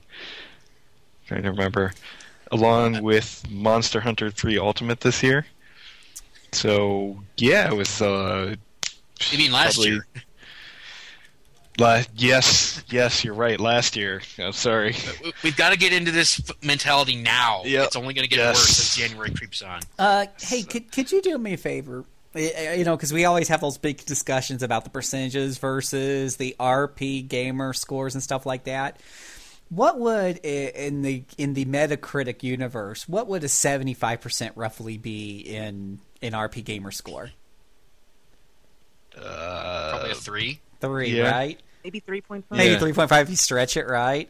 So, so what? A, just taking a little look. The only reason I ask is because Metacritic score on Creative Fate Paradox right now is a seventy five, which is like a three three point five, and and you've done blown this away with a four point five. So maybe. Maybe the internet's right and Well- you're completely wrong. Have you thought about well, that? well, well, let me ask you this, Phil. Yeah. How many reviewers out there do you know that really get roguelikes or could really get a roguelike roguelike married to Disgaea? Because I don't think there's that many, really. Well, you know, to Yeah, answer your that's a very niche thing. to answer your question, Yeah. I'm going to take a look at the IGN reviewer who did it on IGN, and Oh, it turns out that Ah, yes, the the fount of wisdom that is IGN. Let us wait for these peals of beautiful wordage. yes, Come down let and let us everything. let us sup from their wisdom. Yeah, yeah, It will fill our knowledge deprived minds and leave us without want. Um, yeah, and I mean, this reviewer, um, apparently her last few reviews were PlayStation All Stars, Gravity Rush, um, Rockin' Cats by Atlus. I mean, she's clearly a deep RPG holic. Um, so I don't see what the problem is here. Oh, Madden 25, you know, I mean, come on. What's what's the Yeah, problem you here? know, Bum bum just- bum bum bum. Hey, bum, bum. hey, Madden find more- 25 is an incredibly complex game that you need to explain to everyone because it differs in so many respects from all, the the 24 previous Maddens, right? Right? Mm, it, it is. I mean, and that's what I mean, everyone's it's into. got different players, and I'm sure their uniforms look different. yeah. So Yeah, That's a big difference put- right there. We probably shouldn't pick on the poor reviewer too much. It's just, you know, we have to review a lot of different things. So I I'm know, not picking I on know. her. I'm picking on Madden 25. okay, that's perfectly. Fair. I, uh, I I- didn't I mean to pick on any reviewers legitimate. either. Yeah. uh, Because I, Where, I where were we going with this again? Uh, we were just talking about how you were wrong and the internet's right. Uh, okay, I- well, the IGN review of Guided Fate Paradox. Okay, okay. What about RPG fan? Okay, come on, they give it like a seventy nine percent. Oh, well, that's not very far off of the 25, the 75 Metacritic. That's now, is it? right. I mean, they apparently got their ducks in a row. What's our problem? Ah, oh, Yeah. and I follow that reviewer on Twitter. I follow Well- that reviewer on Twitter. he has good opinions. Okay, well, I, I don't care what anyone else Oh, thought of the okay, you game. don't care. I thought it was awesome. All right. I thought it was a huge improvement on ZHP and just like a great mix of roguelike mechanics and like the grinding in Well, this guy. this is just this is what's funny when you absolute blast. when you read the cons from other people, and I'm just looking through some of these reviews, other reviews. Um, one says unimpressive presentation. Oh, that's what the RPG person says. Unimpressive presentation because you know we all play roguelikes to have stellar 3D high texture graphics. Occasionally cringeworthy dialogue because we know that all of Atlus's stuff is like mm, the most serious, top-notch writing ever. It's never, yeah, not Atlus. not no. Well, this is an Atlus or whoever did who who did this one. A- everything Atlus does Yes. is socially significant, people. Yeah. You are going to Oh, learn Nippon Ichi. I'm sorry. new things. about the NIS. Oh, NIS is even worse. Oh my gosh, the Disgaea series. Oh my goodness, great. Yeah. So yeah, they're they're going to be well known for their. Di- okay, Ho Hum Audio. Uh, again, you're not wearing your you're not pulling out your 5.1 sound for a roguelike. Uh, and tedious character progression. Oh, there there you go. There's the there's the photon torpedo right there. Tedious character progression in, in a roguelike RPG. Oh, okay, roguelike RPG that's made with the creators of Disgaea. Yeah, yeah, that's yeah. It's even- yeah. Woo! You might as well complain that the sky was blue today. So, all right, all right, all right. I'm sorry. I just had to get that out of my system. More, more of that incessant okay. sarcasm that our posters are praising us for. And he, I, I didn't mean to steal from you, Mike. Keep going. Well, I did mean to steal from you, but keep going anyways. I, I, I don't know where it was now. oh, you were talking about things you, you did a review Yeah, you were talking uh, about why you praised it. and why you're an Oh, anarchist. yes. Um, uh, so the story dungeons each have like their own gimmick to it. So instead of just your typical, okay, wandering room to room, uh, you know, randomly generated areas, uh, there's let me let me think of some of the gimmicks. There's one where instead of like you know going through different rooms or trying to find the the exit, you're it's like a chase. There's like this wall that you have to avoid, so you just have to keep moving forward and eventually get to the exit at the end of like a tunnel type thing.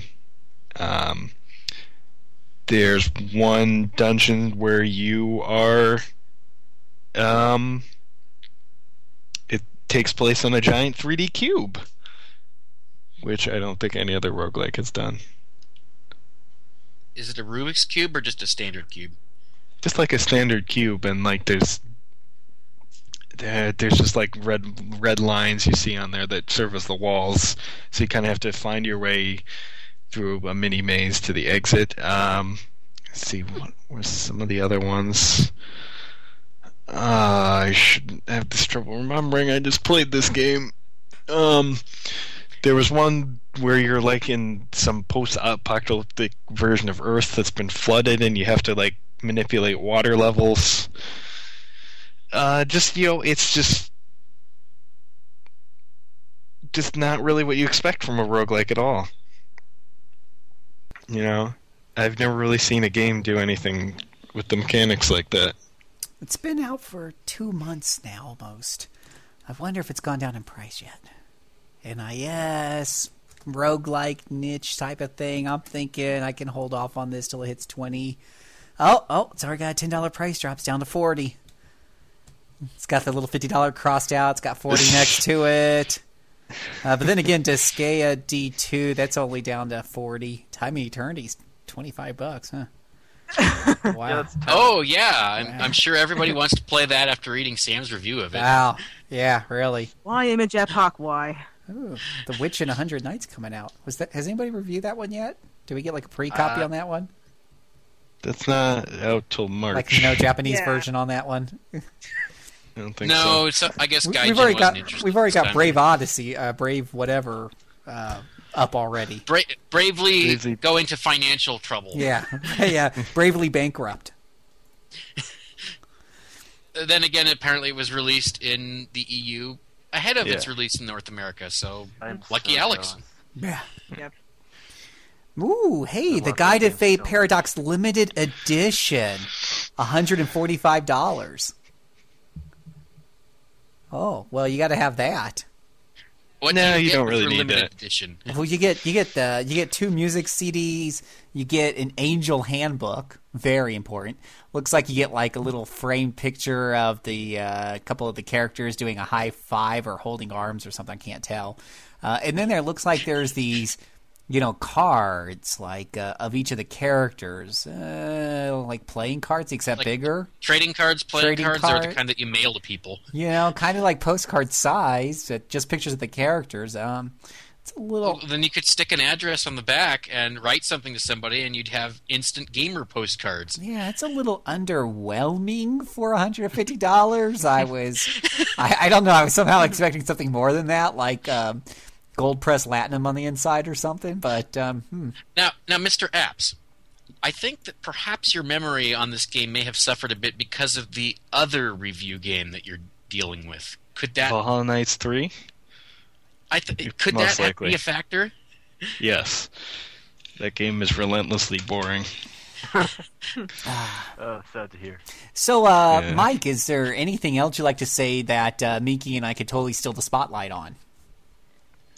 Um, Legend of Zelda: Link Between Worlds is amazing. Oh, yeah, absolutely. Everybody needs to go out and get that one right now. Yeah, Yeah, We can't Um, talk about it because it is a fresh release. yeah, that's true. Yeah, I th- I thought that you know I was done with 2D Zeldas. You know, a new one wouldn't really do anything for me, and I was completely wrong. completely and utterly wrong because I like marathon through that game in like a week. So there you go. hey, Disgaea D2 Collector's Edition is $140. Oh, wait, it was Mike's turn. I keep forgetting. Crap. oh, I'm sorry, Apps. Did you have anything else? Nope, that's it. Did, did I mention it comes with two petite figures? Chibi Yeah. Etna Uh, and Chibi Flonne? Yeah. I gotta run, guys. All right, a have good night. fun. Good night. Good night. Glad to have you. Great. You see what you did, Minky? You interrupted him so much you chased him away. Uh, I think I woke up the baby. That's what I did. Oh, that's true. I did hear the baby in the background. Hmm.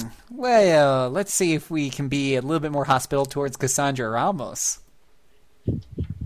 Uh, well, let me see here. On this, well, I've been doing a lot more news stories as of late. Now that I finally found a time to get back to that, nothing else to say. Just you know, every so often, one of those, one of those is mine. and also on the, uh, it's not uh, also on the site uh, for. It's the beginning of 2014. We're starting on. It's, it's more for the forum, but we're starting on, on our new um, like marathon. For the past couple of years, we've been marathoning games, either a series or based on some kind of theme or something they all share. This year for 2014, it's a year of one-hit wonders. Although we're being a little loose, we're also including um, games that maybe there's only yeah, there's, there's games that there's like maybe like only two in like there's only two games of. We said it doesn't spark like three or more, so we're kind of counting those as well. Yeah, I noticed the first Baten Kaitos is in there. Yes, exactly. It- it- there's only you know Baten Kaitos origins. that never went anywhere from there. So yeah, this month for January, there's Chrono Cross. It's already started. Uh, following that is Solatorobo Red the Hunter. Uh, in March, which, it's but Which definitely is a one-hit wonder. well, unless you're being of really generous. well, yeah, because it doesn't it was it called Tail Concerto? It's a sort of kind of follow up to. I mean, I don't know anything yeah, about but, it, but I don't either, except that it's not an RPG, even if Yeah. you stretch it really, really far. So, but yeah, One Hit Wonder seems like a good fit for that. So March is is a bit Baten Kaitos, Eternal Wings in the Lost Ocean. April is The Last Story. May is Rogue Galaxy. June will be Radiant Historia. July will be Legend of Dragoon. August is Resonance of Fate. September is Radiata Stories. October is Fragile Dreams, Farewell Ruins of the Moon. November is NieR, and December is The World Ends with You. So yeah, come and check I know. that. I seem to remember NieR getting a lot of praise on this very podcast. hmm It did. And you covered Radiata stories not too long ago, I believe. Yeah. Geez, that was a while oh, back. maybe that was a long ago. I don't- I that remember was a while liking that game, and it was a good game, but I, I can't come up with too much specific about it right now, except that the lead was named Jack Russell, which really inspired me to think of dogs. and I got to kick things a lot. Kicking things is good. It is. So yeah, come on, you know, you know, start play those games along with us. Post in the threads about your progress and any thoughts on the game, and yeah, have some fun. Um, let me see here. I guess the the last game on a that I beat on a console, and it takes me a while to beat any of those. Is kind of fun. Is actually one that we'll be doing a little later this year. Um, Fragile Dreams, Farewell Ruins of the Moon. Uh, it's what definitely one of the more like obscure titles on the Wii. Uh, it's a post takes place in post-apocalyptic Japan. You will play as a boy named Seto, and you explore, you know, this completely empty uh, Tokyo. He seems possibly the only person left on the planet, though he does manage to find one other girl, but she runs away from him as soon as, she, as, soon as he runs, as soon as he sees her. And he, as he, her, his, his journey is to try to find her and to find any other people, and it focuses a lot on atmosphere and sort of evoking like that extreme loneliness of you know being having no one else around. As Seto does manage to befriend people, although people are rather unusual in certain ways, and in a lot of times he has to say goodbye to them. You, you could you could find items to find out more about what happened to the world. It's it's I mean it's not the it's far far away from the best game I've ever played, but it's it's certainly very memorable. I quite enjoyed it. Sometimes being unique enough that it doesn't uh, blend in with anything else is a recommendation all by itself. Mm-hmm. And yeah, that's all I got to say. I seem to remember reading that you've still been at the Pokemon breeding. Well, yeah, but that's an eternal. That's just that's perennial for me. Oh, well, I'm going to talk about something perennial too, so if it makes you feel any better, you can talk about because Uh, what's more to say? I mean, I I'm working ever so slowly on my team that I hope to use for competitions, but I never ever actually get around to participating in those competitions. This game makes it a bit easier to make um, what you call a quote unquote perfect Pokemon, which is a Pokemon with the highest stats possible for its species.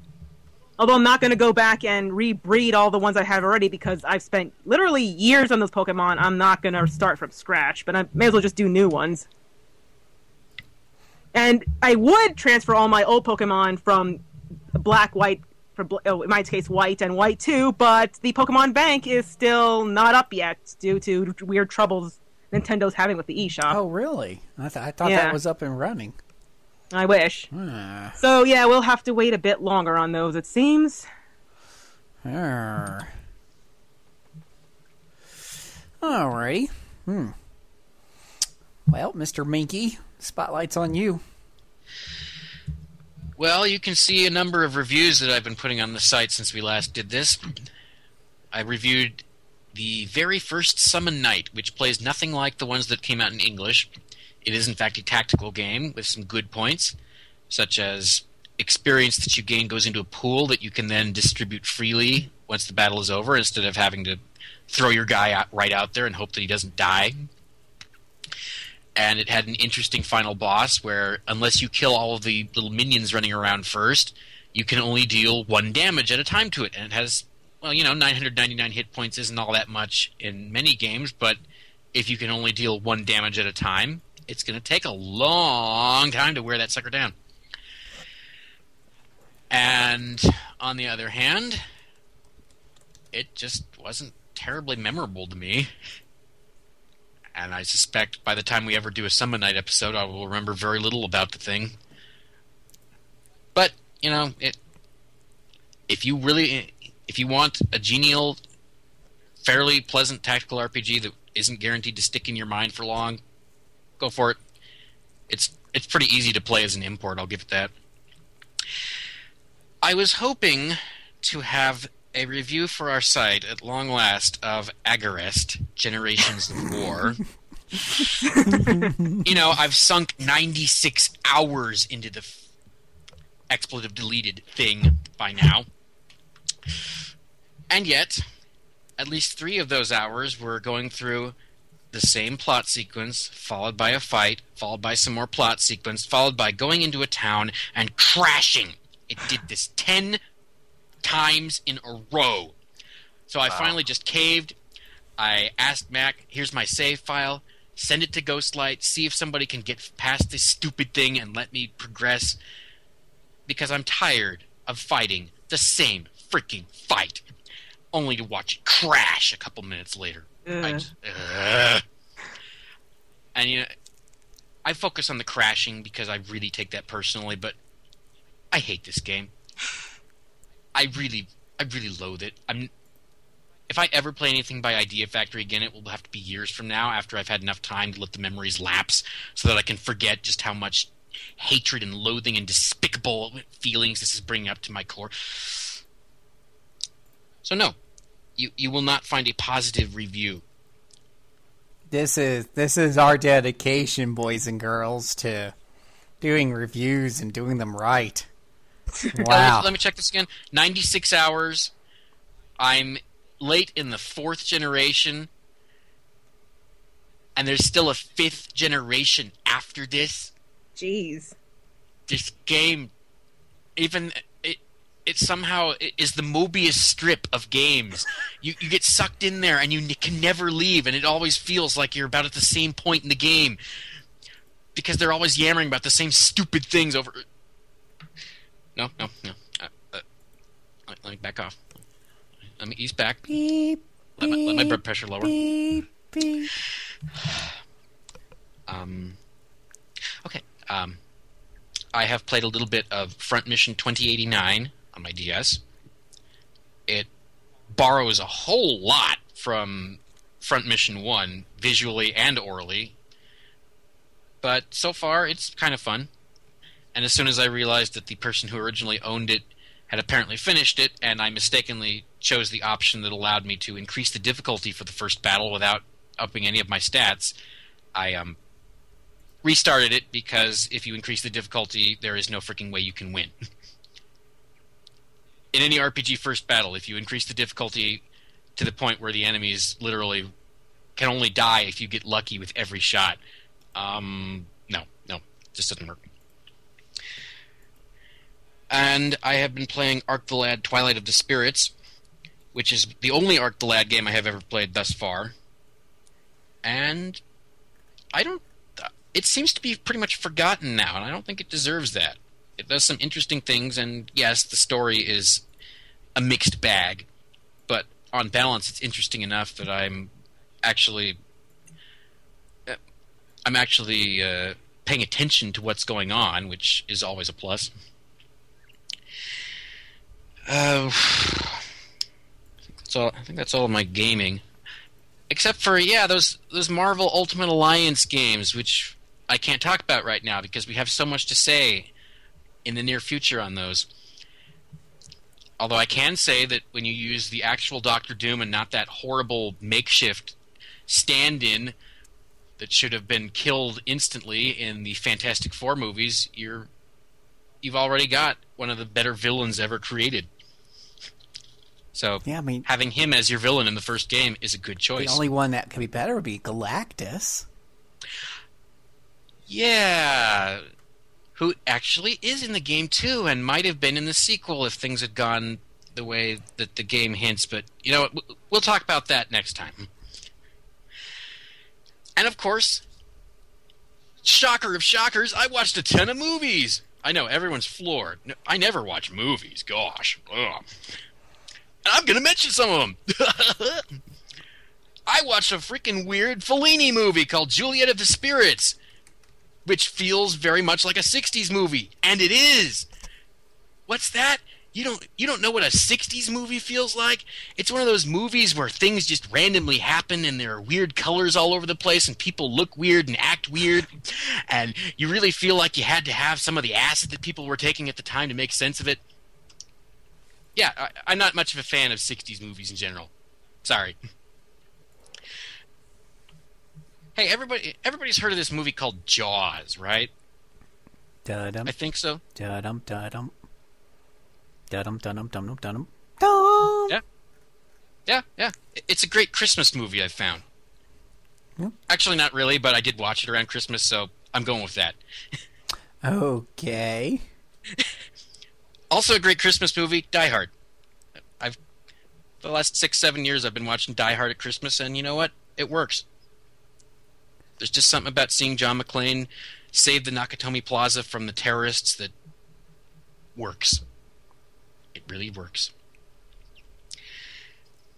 And Field of Dreams. I'd never watched the whole thing in one go. I'm sorry. I, I take it you are not a fan of Field of Dreams. No, no, no. Just, you know, slip of the tongue there, slip of the tongue. Well, please el- elaborate. Mm-mm, no, no. This is your, no, no. I'm being good. This is your, your, your moment. Okay, okay. I will say that Kevin Costner is Kevin Costner in this movie. Playing pretty much the Kevin Costner role, but you know what? He works for this material. He did not work as Robin Hood. He did not work as Jonathan Kent, even though he tried. He works here. And I, yeah, I think people have also heard of this thing called Casablanca you, you may be familiar with that title. I understand it's pretty obscure. Not many people have heard of it, but those who have seem to regard it well. And I do too. Here's looking at And you, Mike. them. I know people have seen them, which is one of the best monster movies of the 50s. I really, really like that movie. It's well acted, it's got an intelligent script, it's tense at all times, and compared to how stupid so many 50s monster movies got, this one, if you can accept that the giant ants do not really look menacing, then you're fine. It it does not ask you to swallow some of the abundantly stupid tripe like in oh tarantula or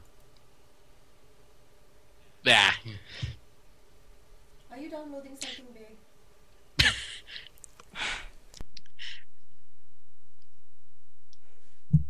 And you know what? Since I apparently have more time, Cinema Paradiso should be seen by anyone who loves movies because it loves movies too, and I really enjoyed it.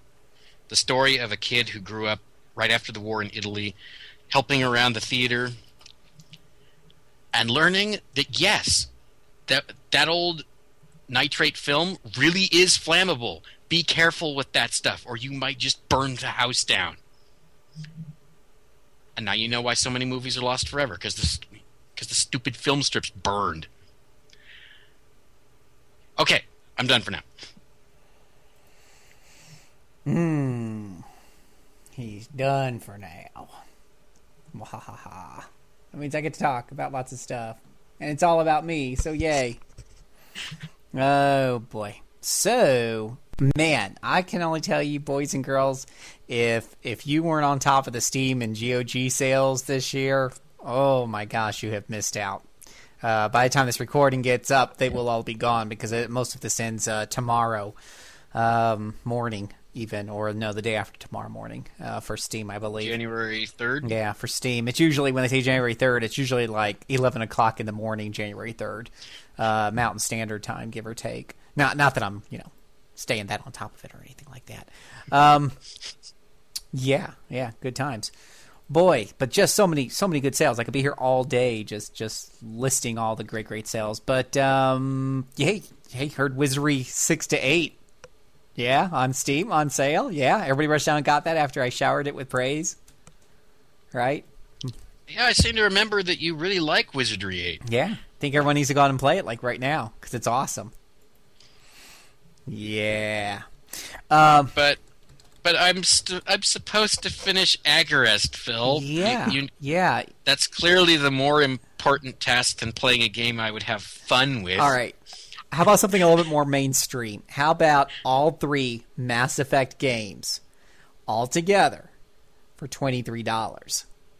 Actually, twenty That dollars. sounds that sounds like a steal. Yeah. Does that include the DLC? Uh, you know, that's the kind of the question I had on my mind now that I done bought it. Um, because I had like one on Steam, but I didn't have like the whole trilogy. Um, and it let's see here. I just went ahead and bought it, and yeah, that'd be kind of funny. That's the catch, right? All the DLC is is all separate. Let's see. Read more. Become heart pounding. The Fate of Galaxy. Seventy five hours of content. More than three hundred awards. Key features. Uh, experience amazing rich. Build your own personal officer. of us. Mass Effect. Mass Effect trilogy includes Mass Effect Pinnacle Station and Bring Down the Sky. I don't really know which expansions those are. Um, hmm. Uh, so I couldn't tell you if it includes. I maybe it doesn't if it doesn't sit there and say it. Maybe it doesn't inc- does not include the DLC, which is the only one I think I'm interested in. And listening to everyone talk about everything would be the one with the would be the third one with the the, the additional ending that really kind of really finishes it off because as we all know the original Mass Effect 3 trilogy left uh, ending left something to be desired and it was that re-released or additional DLC. Would no, that was free. That was free released anyways. I don't think there was a charge for that DLC. So, eh, I'll probably be happy with Right, it. because so many people were making such a stink about it that BioWare just decided cut the losses. Yeah, yeah. Hmm. And and thus you learn people if you can get enough people to make noise with you, you can get your way. and we have taught the internet people well. Um, hmm. Now, now you've done got me all kinds of cu- cu- curious about whether. Yeah, it would normally say it. It includes it if it does, but it doesn't say it there. So, so now, now you're messing with my head, Mike. Man, Obviously Steam is being pretty cagey on this subject. This is Origin actually, and that's that's the other thing. Oh, I forgot to mention. That's what I wanted to say. That's why I wrote it down in the notes. Is um, Origin is EA's DL service, and there's a few games, Dragon Age and Mass Effect being among them, uh, the big titles among them, that you can only get through Origin, or sometimes you can get them on both, but Origin will sometimes have the best price. Um, so, yeah, uh, tr- uh, Mass Effect you can get one or two on Steam, but you can't get the third one. And chances are you're going to have to activate it anyways through EA and BioWare servers or whatever, since EA, I believe, owns BioWare, right? So, Yeah. Uh, Yeah. let's see here. Oh, here it says on PC, Mass Effect trilogy will include Bring Down the Sky and Pinnacle Station. Um, for Mass Effect Two, Cerberus Network will be included, which features uh, about five. I'm just not going to read them off. Or f- includes probably all of them, but it's got like five listed here. For Mass Effect Three, Online Pass will be included, granting players access to co-op play. Um, blah blah blah blah blah blah blah. So it sounds like a lot of the uh, DLC for two and possibly threes on there. So go figure. While that's tempting, I'm not sure my machine could handle it. No, no, it's it's definitely going to be. You can get the PS3. Oh, you don't have a PS3. Um, yeah, Xbox 3. Oh, wait, um, the 3DS version. Well, PS3 didn't have the first Mass Effect. You can you can get the 3DS version. Oh yeah, that because that so exists. Please, everybody, show me the 3DS Mass Effect. I will totally try that. Uh, let's see. Will the original Mass Effect 3 be available as a standalone game on the PlayStation 3? Yes, the original Mass Effect will be available as a standalone digital title through the PlayStation Network for $15. It'll be released the same day as the Mass Effect trilogy on the PS3. So this when they brought this out, they brought out the first game for the PS3. So you can now experience Mass Effect on your PS3. Uh, you probably were able to do this years ago. We're just now figuring this out because we're backtracking. We don't spend a lot of time playing the newer games. So, of course, Mass Effect is not even a newer game anymore. So maybe I should get around to playing it. Mass Effect 3, relatively. Yeah, maybe. Compared to Mass Effect 1. Oh yeah, certainly. Um, so I spent for the holidays. Um, I spent time blowing people up in Borderlands 2. I kept getting stuck on this one section where you're forced to drop down, jump down off this bridge to an area where these mutated skag, which are like their vicious goblin dogs that spit acid, and there's a there's a there's a badass skag down there, and their badass is their term for like elite creatures that tend to be tougher and have more hit points and harder to take down, but sometimes you know give you better loot. And that badass skag was earning his title because he killed me like five or six times, and you know, but Borderlands 2 uses little little um, save points uh, at stations, but every time it resurrects you, it costs you money. Real cute. Um, I lost a lot of money to badass Skag, let me tell you, and I got pissed, and I put the game away for uh, that was at the beginning of my Christmas vacation, and at the end, I took another crack at it and um, bro- got got him taken care of with a rocket launcher. So. So don't be cheap. Just bust out the rocket launcher on Badass Skag. I normally don't like to use a rocket launcher because it's literally 100 120 dollars per shot. Um, but uh, yeah, That's actually a steal in real life. a rocket launcher would cost you a, hell, a heck of a lot more than that. I'm really cheap with money in Borderlands because uh, it reminds me of another game I've been playing, uh, Bioshock Infinite. Damn games are so cheap with their money. They don't give me any money. I hate it. They oh, here's an upgrade store, and you could buy these wonderful upgrades for your character, only two thousand dollars each. Aw, you only got twelve hundred. Aw. It's like I haven't even been buying anything else. Who sets these prices? I mean, isn't it based on supply and demand? Who, who's paying these kinds of prices for these upgrades? I, I don't know. So yeah, um, so still enjoying Borderlands 2. And um, so for the flight there and back and stuff, I spent some some quality time with Shin Megami Tensei Strange Journey. That's like my New Year's resolution for 2014 to actually get through that damn game. Um, so I'm 45, 50, 50 hours in now. And uh, there's a boss there. Uh, this is like the next to last dungeon, the one that begins with the letter D. And um, yeah, because there's like A, B, C, D. The last one's E. Yeah. Or, no, this is E. No, this is the E dungeon because the next one's Fornax. The last one's Fornax, which I'm finally up to, and that's the one from Hell, from what everyone's told me. So that's really going to be my real test. But on the E dungeon, there's that that that boss, that final boss there, that snake creature. Apparently, gives a lot of people problems. Ouroboros. Yeah, Yeah. that thing's annoying. Yeah, yeah.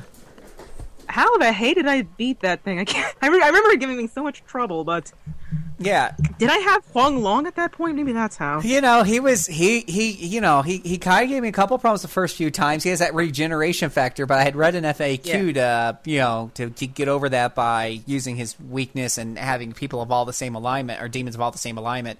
That was a pisser Mhm. trying to get like three other lawful creatures you know created. But uh, but that worked out pretty well. That, that was no problem. I'm like, gosh, what's people complaining about? That that was. I mean, I would have probably figured that out on my own. That that wasn't too hard. Uh, then you go around and uh, but you find out that he's really still alive. You got to go and beat some little bosses. Come back and beat him again. Uh, okay, come back and beat him again. Oh, it kicks my ass. And then that's the fun. Oh, that's yeah. the fun bird. There's what I was waiting for. There's the shoe dropping. And I must have I must have fought him like seven different times. Got to you know recombine my demons. And the problem is he uses I swear he uses curse and uh, that other deadly attack and a physical deadly attack and electrical attack. And I don't have any armor that's good against all four of those elements. In fact, the only best armor I had was good against three but weak against lightning. So while he was doing all his deadly attacks, my demons were dying off left and right. But damn it, that hero kept around as long as he stayed away from lightning attacks. Um, so like the yeah, it was like seven times I was ready to just break the game in two. I gave it a break. Um, flew back home. I just played on my iPad because it was the only RPG I brought with me. Um, and then yesterday, Shirley was cleaning the kitchen. I was standing around a little board. I picked it up again. Went went for another run against him, and um, he knocked out three of the three demons. But I noticed that when my hero went to, because I'm like, okay, I'm down to my hero only, and this is a game of me using my what few consumables I have that can heal all my hit points uh, until I run out of those versus him. Um, and I'm using my fire gun, so I'm at least doing like 100, 120 points of damage against a what a 4,000 hit point boss. But I noticed that when I went to uh, aim at him after the other three died, um, oh, the reticule is red. That means he's low on hit points. I might actually pull this one out. So I just kept doing fire gun, and thank God he didn't use them damn lightning attacks. He used one lightning attack the entire time after they died, which brought me to like 200 or 150 hit points. One more lightning attack probably would have did me in. But uh, but I just kept shooting, thinking the next hit would be it, the next hit would be it, and finally the guy went down like, yay! And she was talking about something important like the bills or financial status or whatever. I'm like, I beat him! I beat a robe, whatever his name is, yay! She's like, what are you talking about? But I beat him while I was talking to him. He's dead. He's got. It's like the eighth time. He's dead finally. So now I'm going over to. And what's really funny is the hero was. And you and you had to march how far or how long did it take to get from the save point to the boss? Well, that was easier than Borderlands because the save points are really just like 20 steps away. You might get one random encounter um, on the way back to the boss. And, and thankfully, on his second iteration, he doesn't talk nearly as much. On his first iteration, when you die to him, he's got like this whole speech. He asks you questions about life and death and the meaning of the belly button of the universe. But the second iteration, it's mercifully, oh my god, you guys are here again. Let me kick your ass.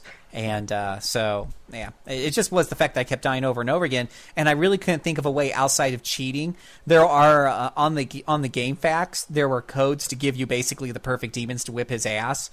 So if you put those codes in Shin Megami Tensei, you can sort of trade demons to your friends by giving them. You, you can come up with codes for. Uh, you can look up your demon, pull up a code, give it to your friend. He puts it in, and that makes that demon available for him to buy. And uh, it's expensive doing it that way.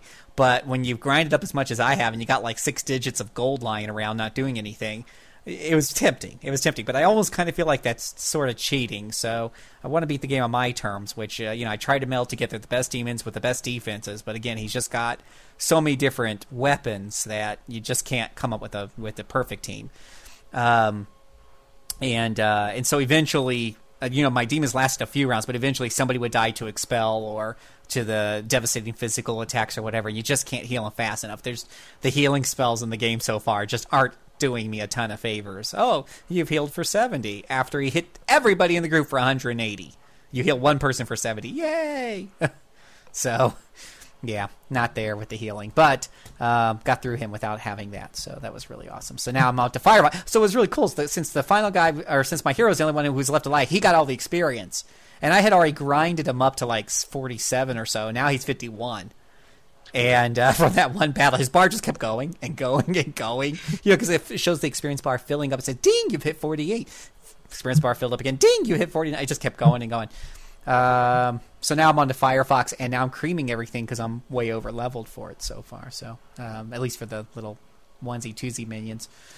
Anywho, so yep, that's my New Year's resolution. And now uh, the final dungeon there, from what everyone's told me, is like four times bigger than all the other dungeons. So It'll take you a while. yeah, yeah. So I'm, I'm mentally in that mode to where I'm accepting of that fact, and uh, we'll see how that goes. That's where that's where I'm at. Oh, and uh, actually, there was one other RPG I played. I brought uh, I bought some uh, GOG sale items, and uh, I definitely want to throw this out there. There's a game called um, Aarklash. Now, I had never heard of it. Have y'all heard of it? Nope. Doesn't sound familiar. Yeah, it's Aarklash Legacy on GOG. It's also on um, Steam, I believe. Um, and I got it on super sale, but um, it's regularly like twenty bucks. And if you you know remember we talked earlier about the Baldur's Gate games and they use the Infinity Engine. Baldur's Gate wasn't exactly loved for its combat system. There was some promise there, but since it was built on second edition D and D rules and instruction books that were 150 pages thick, um, it wasn't exactly the, the the combat part wasn't a home run. It was the characters and the dialogue and the story that made everybody happy. Well, in, in Aarklash Legacy, what they've done is they've taken that Infinity engine or whatever the hell it was called, and they've really honed it to a, a fine glean. They reduced it to four characters throughout the D&D rules came up with their own rules. You, each character has basically got four skills or spells. So there's not 500 things to go through. The inventory, um, each character's got four slots. There's no consumables. Um, everything you're going to do in battle, you're going to do with your skills. So a lot of the the tedium of those those games totally and completely gone. When you get into combat, it's it's it's just like Baldur's Gate. You're gonna hit pause, spacebar to pause. You're gonna issue commands. You can hold down, I think, the shift or the control key to queue up commands for a character. Um, and you hit spacebar again, and things start unwinding. Uh, it does a better job of showing you where your spells are going to take off. I think one of the things that made me cranky about Baldur's Gate is you go to cast a fireball. I don't know where the fireball is going to hit, and then I don't know. You know, I have to kind of guess how long it's going to take and where the enemies are going to move. A lot of that guesswork's taken out in in Aarklash. Most of the spells or abilities um, they either uh, affect a race around you and only hurt the enemies, um, or they just hop from enemy to enemy like a lightning bolt. Um, those things that can hurt your friends as well as your enemies or whatever are very clearly labeled, and you're, you're it's just easier to deal with um, in this one. So um, it's got um, it's got a campaign that you go through just like Baldur's Gate. The story and the characters are okay, not nearly as good um, as those uh, those Bioware classics, but the, the combat is just so tight. You just want to get to the next fight um, because with your four characters and each one having skills that complement each other, you don't have a lot of breathing room for mistakes. The difficulty is pretty well fine tuned. I played the first two chapters, and there were some battles that I had, you know, got my butt kicked a couple of times because I kept going at them a certain way, and it's like, oh wait, no, in this battle I need to do this. Um, for example, one of the bosses buffs himself with a buff that for 15 seconds makes him invulnerable to all damage.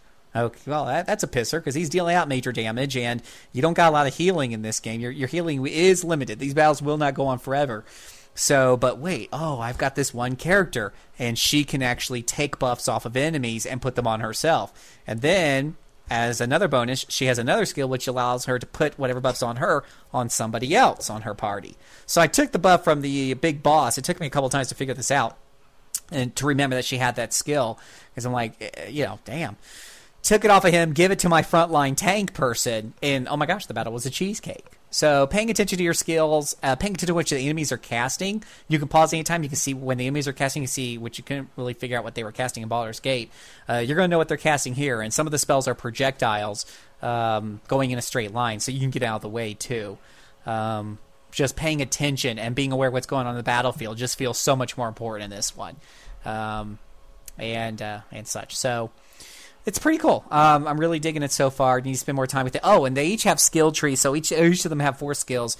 Every level you get a point. You put a point in whatever skill you want, and then at some point each skill branches off. I think after two points, they branch off in two different directions. So you can make, like for example, the rogue has a a, a technique where he causes his enemy to bleed for 500 points of damage over time. Um, you can make that. You can go one branch where it makes it crippling and slows the enemy down or whatever, or you can go the other branch which allows him to backstab everybody who's close to him. Area of effect, bleed damage. Awesome. So a lot of fun, a lot of choices, great combat.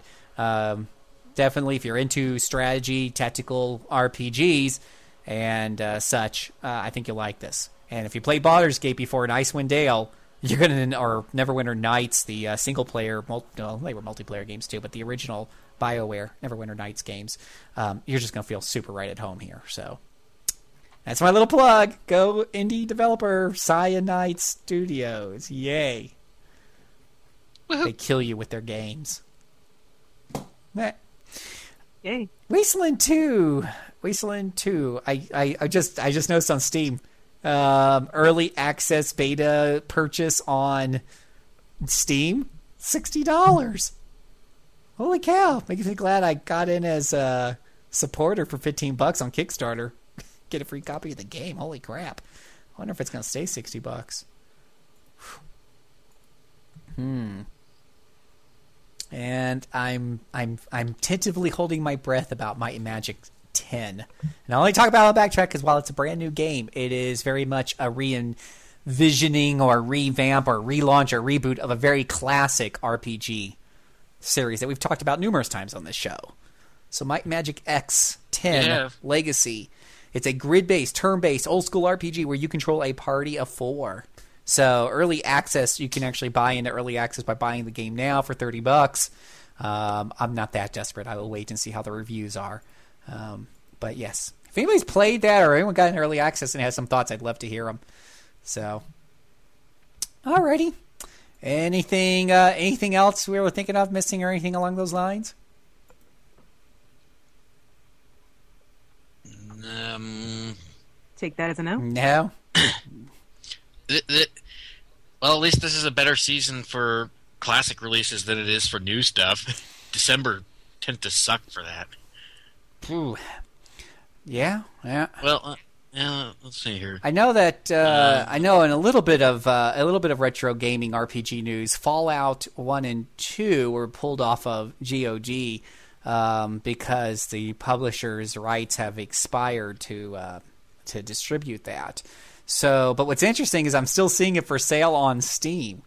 So I don't know if Steam has special dispensation or they just haven't gotten around to turning it off. For all we know, for all we know, the contract was different for GOG and Steam. I think it's yeah. I don't. Oh, yeah. You're maybe it has to do with con- yeah. So whatever the reason is, I don't know if it'll still be up by the time this recording is posted. Y'all are listening to it, but if you didn't get Fallout one or two, it may become very difficult to get those games.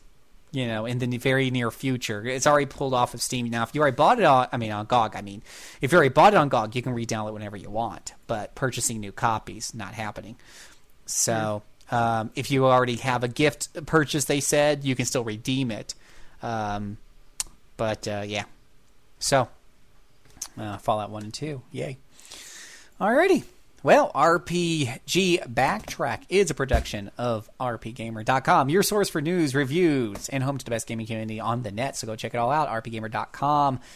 As Cassandra mentioned, news articles are up there. And what's cool about our news articles, they are RPG focused. And they are from people who love RPGs, unlike certain other websites that may or may not be IGN. So, you'll want to go and check that out. What, what about GameSpot? Mm, you know, I haven't read GameSpot in a while, and I don't know why. Because I used to be a big fan, and yeah, I just don't. For some reason, I go to IGN and you can't more. read One Up anymore. Yeah, you can't One read Up one is up. dead. Yeah. Huh, I I don't know. Anyways, uh, you can follow us at uh, facebook.com forward slash rpgamer, twitter.com forward slash rpgamer. Um, you can email me, jcservant at rpgamer.com or Mr. Minky at albertodyssey at hotmail.com. Write your questions and comments on our boards at rpgamer.com and hit the little forum link that's on the left hand side. We have a huge archive of shows for you to listen to, over a hundred for your listening pleasure. Just hit the RPG backtrack link that's on the left hand side of our front page. Listen to our f- awesome sister show, the RPG Cast, there as well. It's all at rpgamer.com. And I thank all of our guests for being here tonight and helping us through The Legend of Zelda. Mr. Minky, what do you have for us? Uh, a reminder apparently to go play A Link Between Worlds, which I haven't done yet, but I I will. Bad. I totally will. Bad, Minky, bad. Um, Bad. Bad. Hey, hang, hush up and hang your head in shame. I, I have money. I have money now. Hang it in shame and, and go in a corner and just cry. Good boy.